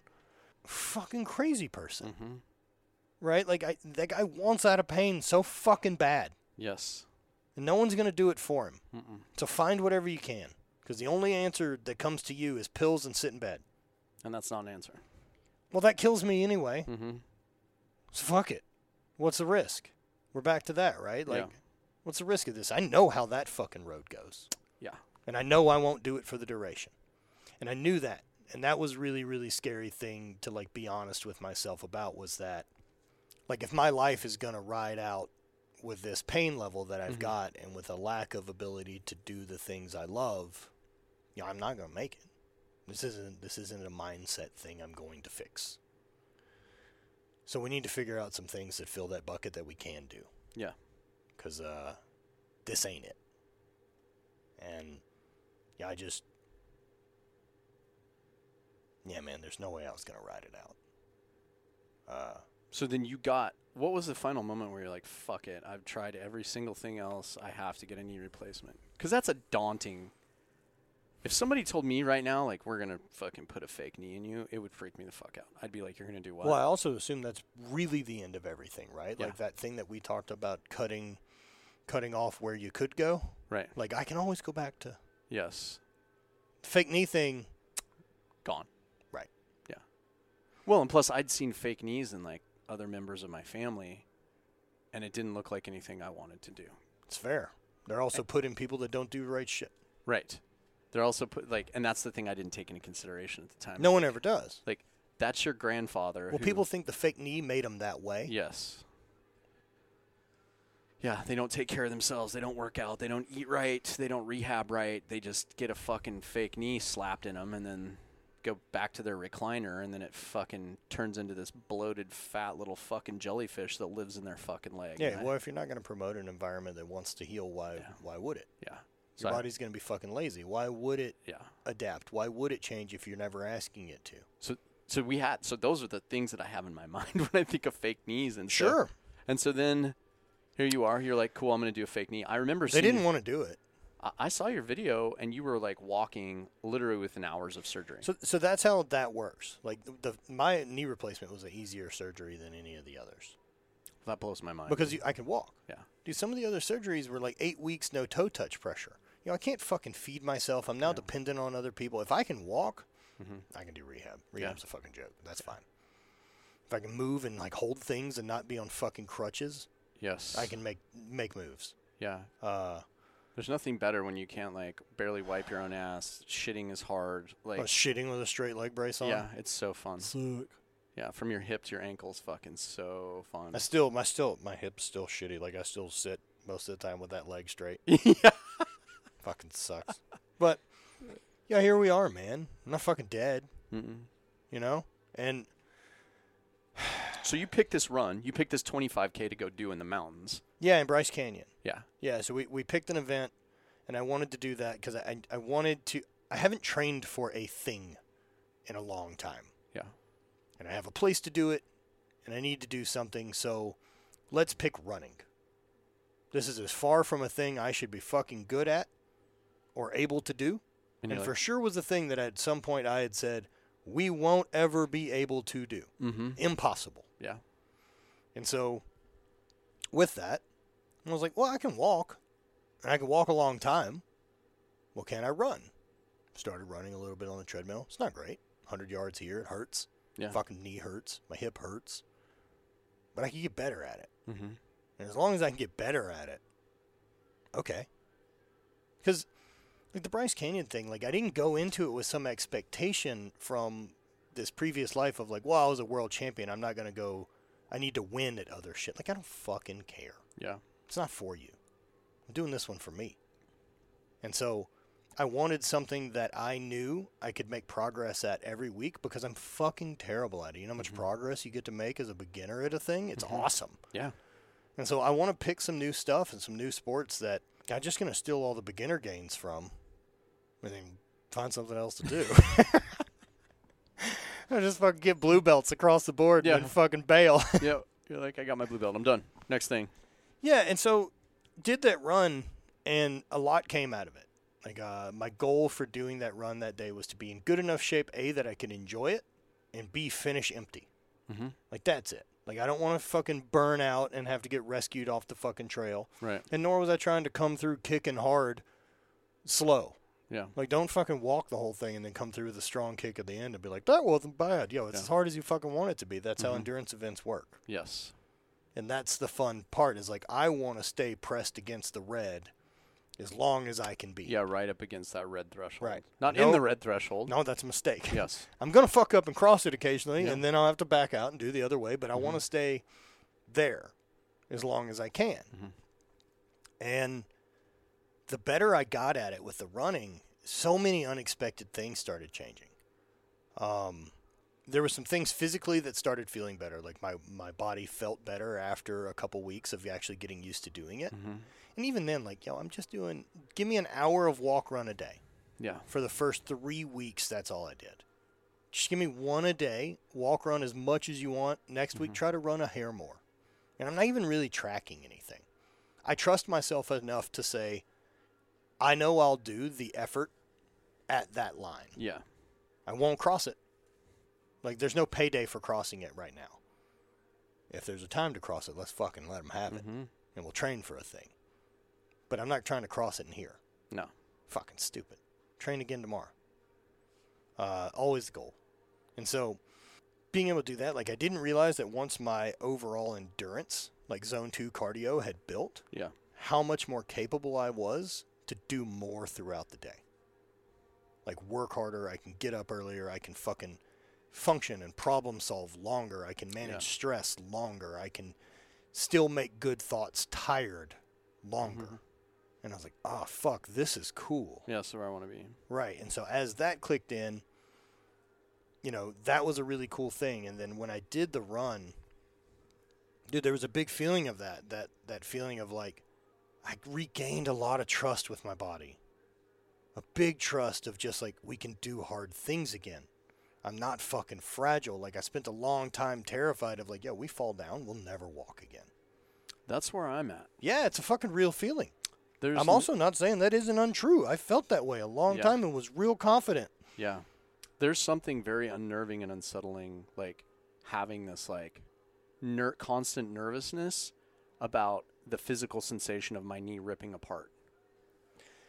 Like my I'm so lucky that I've never experienced the catastrophic failure. because that's what happened to my right leg. See, I don't I don't have any of that. Yeah. I was teaching a pistol class to 10th group with the Lone Operator Program, NEK, up in Fort Carson. And was running this drill, and it was like sprint two barricades, shoot a piece of steel, shoot, run two barricades, shoot a piece of steel. Fucking, I'm like, cool. I set the drill up, I briefed it, we ran it, I ran it through, I, I demonstrated it, then I ran it through with the students a couple times. I'm like, oh, I'm going to do this one last time. And it was draw from concealment from appendix and and then go. And so I draw, load my leg to take off to sprint, boom, knee explodes. Fucking patellar tendon explodes. To the point, and it was a loud, audible pop to where I thought I shot myself Jesus. with my Glock. I dropped to the ground. I, I'm like, fuck. I'm like thinking about what a fucking idiot I am. I'm like, I'm never going to work again because you can't be a fucking instructor that's shooting yourself teaching special operators. I'm like pulling my tourniquet off my belt. And my medic's like running up to me. He's like, bro, what the fuck are you doing? And I'm like, I shot myself. He goes, "Bro, Pretty sure you didn't. you didn't. And I was like, yeah. And so then they pull my pants down. They find my kneecap floating around in the middle of my quad. They're like, you're getting surgery today. And so I went down, but I will never forget the sensation of what that felt like when that tendon failed or when that when that failed and it Yep. exploded. It was one of the most painful things I've ever had happen to me. Also, like the sen- just the sensation of physically how it felt to like feel that rip pop and then gone. But also this, right? Like, you know, just for a, change of perspective on it of someone who's been through major injury. You didn't do something risky, right? Like that that's a freak thing. Right. Can't prevent it anyway. But now it makes me terrified to sprint. Sure. 'Cause but now how that- many I'm like- overall in your history, Yeah. how many times was sprinting successful? Uncountable. Yeah. Right. Yeah. Listen to the data. Got it. Like if you're safe enough to get Yeah. your body back to where it can sprint, like don't mm-hmm. fucking go out there today and just try to hammer down. Yeah. Also, going back to sprinting after not sprinting for a number of years, it's Yeah. a real bummer when you realize what full speed is. yeah, And you're like, oh fuck, that's it, isn't it? That's as quick as we go anymore. yeah, I'm not, fuck. I'm not looking forward to it. But, But it can, you know, it can go. You Yeah. know, it can be short sprints on a true form runner. Mm-hmm. You know, there's ways to build that tolerance back to do it. Mm-hmm. But if you don't build a tolerance for it, it's not coming back and there is a way back. for sure. Okay. Yeah, because that's the. I big- can sprint. On, I can fully sprint on my fake knee. Okay. My hip's more of the issue. Yeah. My hip needs needs more work than the knee does. Both of my hips are fucked up now from like having two, well, three knee surgeries on my knees to where those injuries, as you know, those injuries create other injuries because of the way your body's compensating with like your auxiliary muscles and the way your body's moving and like it or moving unnaturally the way it's not supposed to in symmetry and alignment. Sure. And yeah, then my that- stuff's all fucked up. Yeah, my, both of my hips are hurting. I'm willing to bet my legs aren't the same length anymore. Yeah, I'm afraid to go get measured, bro. You know, I'm not changing any of those things, so what the fuck good does the data do me? Mm-hmm. It's a thing to not concern myself with. You know? Um, Like that that- that's that's one of those that like I just have to choose to not give energy to. Mm. It's like, yeah, my back hurts. You know, one of the, one of the ones I really like now that, you know, Bonnie and I'll use or even Brant and I use like when when our schedules get gross mhm. and like hectic and we're looking at stuff and it's like know, there's no good way to get there. And so like looking at what it's going to take and it's like, okay, cool. So we're home for less than 24 hours, packed to leave somewhere to go somewhere else to be 30 hours of travel to get to wherever. Yeah. Upcoming trip to Alaska, we've got the travel's fucking lame. You're not excited about it. No. But like, you know, it's sitting in a chair. Mm-hmm. It ain't fucking hard. It's inconvenient. Yeah. I also hate inconvenience more than most hard things. So that's a real tricky piece for me to play. Mhm. Um, but one of the things we'll say back and forth now is like, been tired before. Mm-hmm. You know that it's fr- it's from Inglourious Basterds, Yeah. and it's it's at the end, and it's uh, Brad Pitt and Christoph Waltz, and he ends up shooting the German soldier who's kind of valeting Christoph Waltz's character. Yeah. And he's like, "You'll be court-martialed for this. And I had fucking negotiated for that man's life." Yeah. Blah blah blah. And he's like, "Ah, I'll get chewed out. I've been chewed out before." Yeah, yeah. and like that fucking moment is just so fucking dead on. Of like, worth it, Yeah. right? And like that. That's what it is. It's like I've been tired before. Yeah. It's all right. I'm happy to pay that toll. We'll be tired. Tired's okay. I've been tired before. Or even like, eh, I fucked stuff up before. That's all right. Yeah. We'll fuck it up again. It's not going to end my life. No, and we'll keep going. Yeah. It's less severe than you think. I've been chewed out. I've been chewed out before. Nice. yeah. And like, that, that kind of helps with making decisions to try things. Yeah. Of like, ah, fuck stuff up before. I like it, man. Well, on that note, dude, we've been going for fucking two hours. That's a good fucking cast, and that's good good advice to end on, man. What yeah. do you um, What do you want to wrap up with? Couple things. Uh, 1612. So if you're interested in working with me or any of that, like I'd, I'd love to help, man. I want to build that fire in people so that they feel about their life the way I do mine. And I think we can do it. I think we have some ability to look at what motivates you through your inspiration, your awareness, your intention, and the actions you're willing to take and putting a plan into place to build the life you actually want to live. Mhm. Uh, I want to help. So uh, the 1612.com. If you go over there, you can sign up and join mentorship group. Uh, it's 200 bucks a month. I do a weekly call with everyone, and we have four other calls that happen during the week with our other members, coaches. We cover a lot of subjects from relationships to business to awareness to really physical stuff or anything. Um, so that's available, uh, or just look, sign up for the email list, and you'll get clips from everything for free. Like there's a ton of free content that'll come out with it. Also, I'm hosting in August uh, my first uh, Not Dead Yet weekend. Oh, so sweet. doing a men's weekend here to help, like focus in on building like an actual productive morning routine for people, Mm-hmm. and then setting yourself up for success the rest of the day, and being able to take some awareness and let go of the bullshit that's not serving you anymore, so that we can get you where you want to go. And like hammering that in a in a weekend course, like if you haven't ever done one of these intensive weekends with with people who are focused on it, and you're someone who's ready for a change and looking for a shift and the people around them aren't jiving anymore with the ideas they have like this is fucking it. Like it, you will leave a different fucking person. And so if that's something anybody out there is interested in dm me. Just dm me personally and we can chat about it. I'd love to help. I'd love to facilitate growth and change in you. I'd love to you know help you build the life that you feel about the way i do mine. Yeah. And I would highly recommend that you take advantage of that because this is this guy sitting here in front of me is one of the guys that I go to when I'm brushing up against things that I need help with. This is the guy. man So the mentor thing's a big one it's a huge one. and like whether whether that's a a title you're comfortable giving people Mhm. or not like it doesn't change that that's what they you know the impact they've had and so you know for me like i'm not looking for a group to follow what i have to say like i want to build autonomous humans who are fucking stoked to live their life and willing to try new things Right. and like that's what our group has been built on is this community aspect of like find people that are into this shit like you are quit trying to explain why you want more to those people around you Mm-mm. fuck them cut them loose Yeah. quit giving them your energy and put that energy toward doing the thing you actually give a fuck about instead of selling someone on the idea of why you should. Correct. Also have Hate Brand Goods and Habit Coffee and a bunch of other things. So I think you can find most of it. You got a main Instagram. website hood? Uh, yeah, so uh, thehate.com is really the best bet for kind of all of our content. Um, and Matt Vincent, Matthew Vincent on the old YouTubes for podcast and Not Dead Yet podcast and all the other variety of things I do that somehow makes a living. Sweet. All right, man. Well, thanks so much for your time. It's invaluable to me. So Dude, I appreciate it. yeah, Thank you so much. awesome. Catch you next time.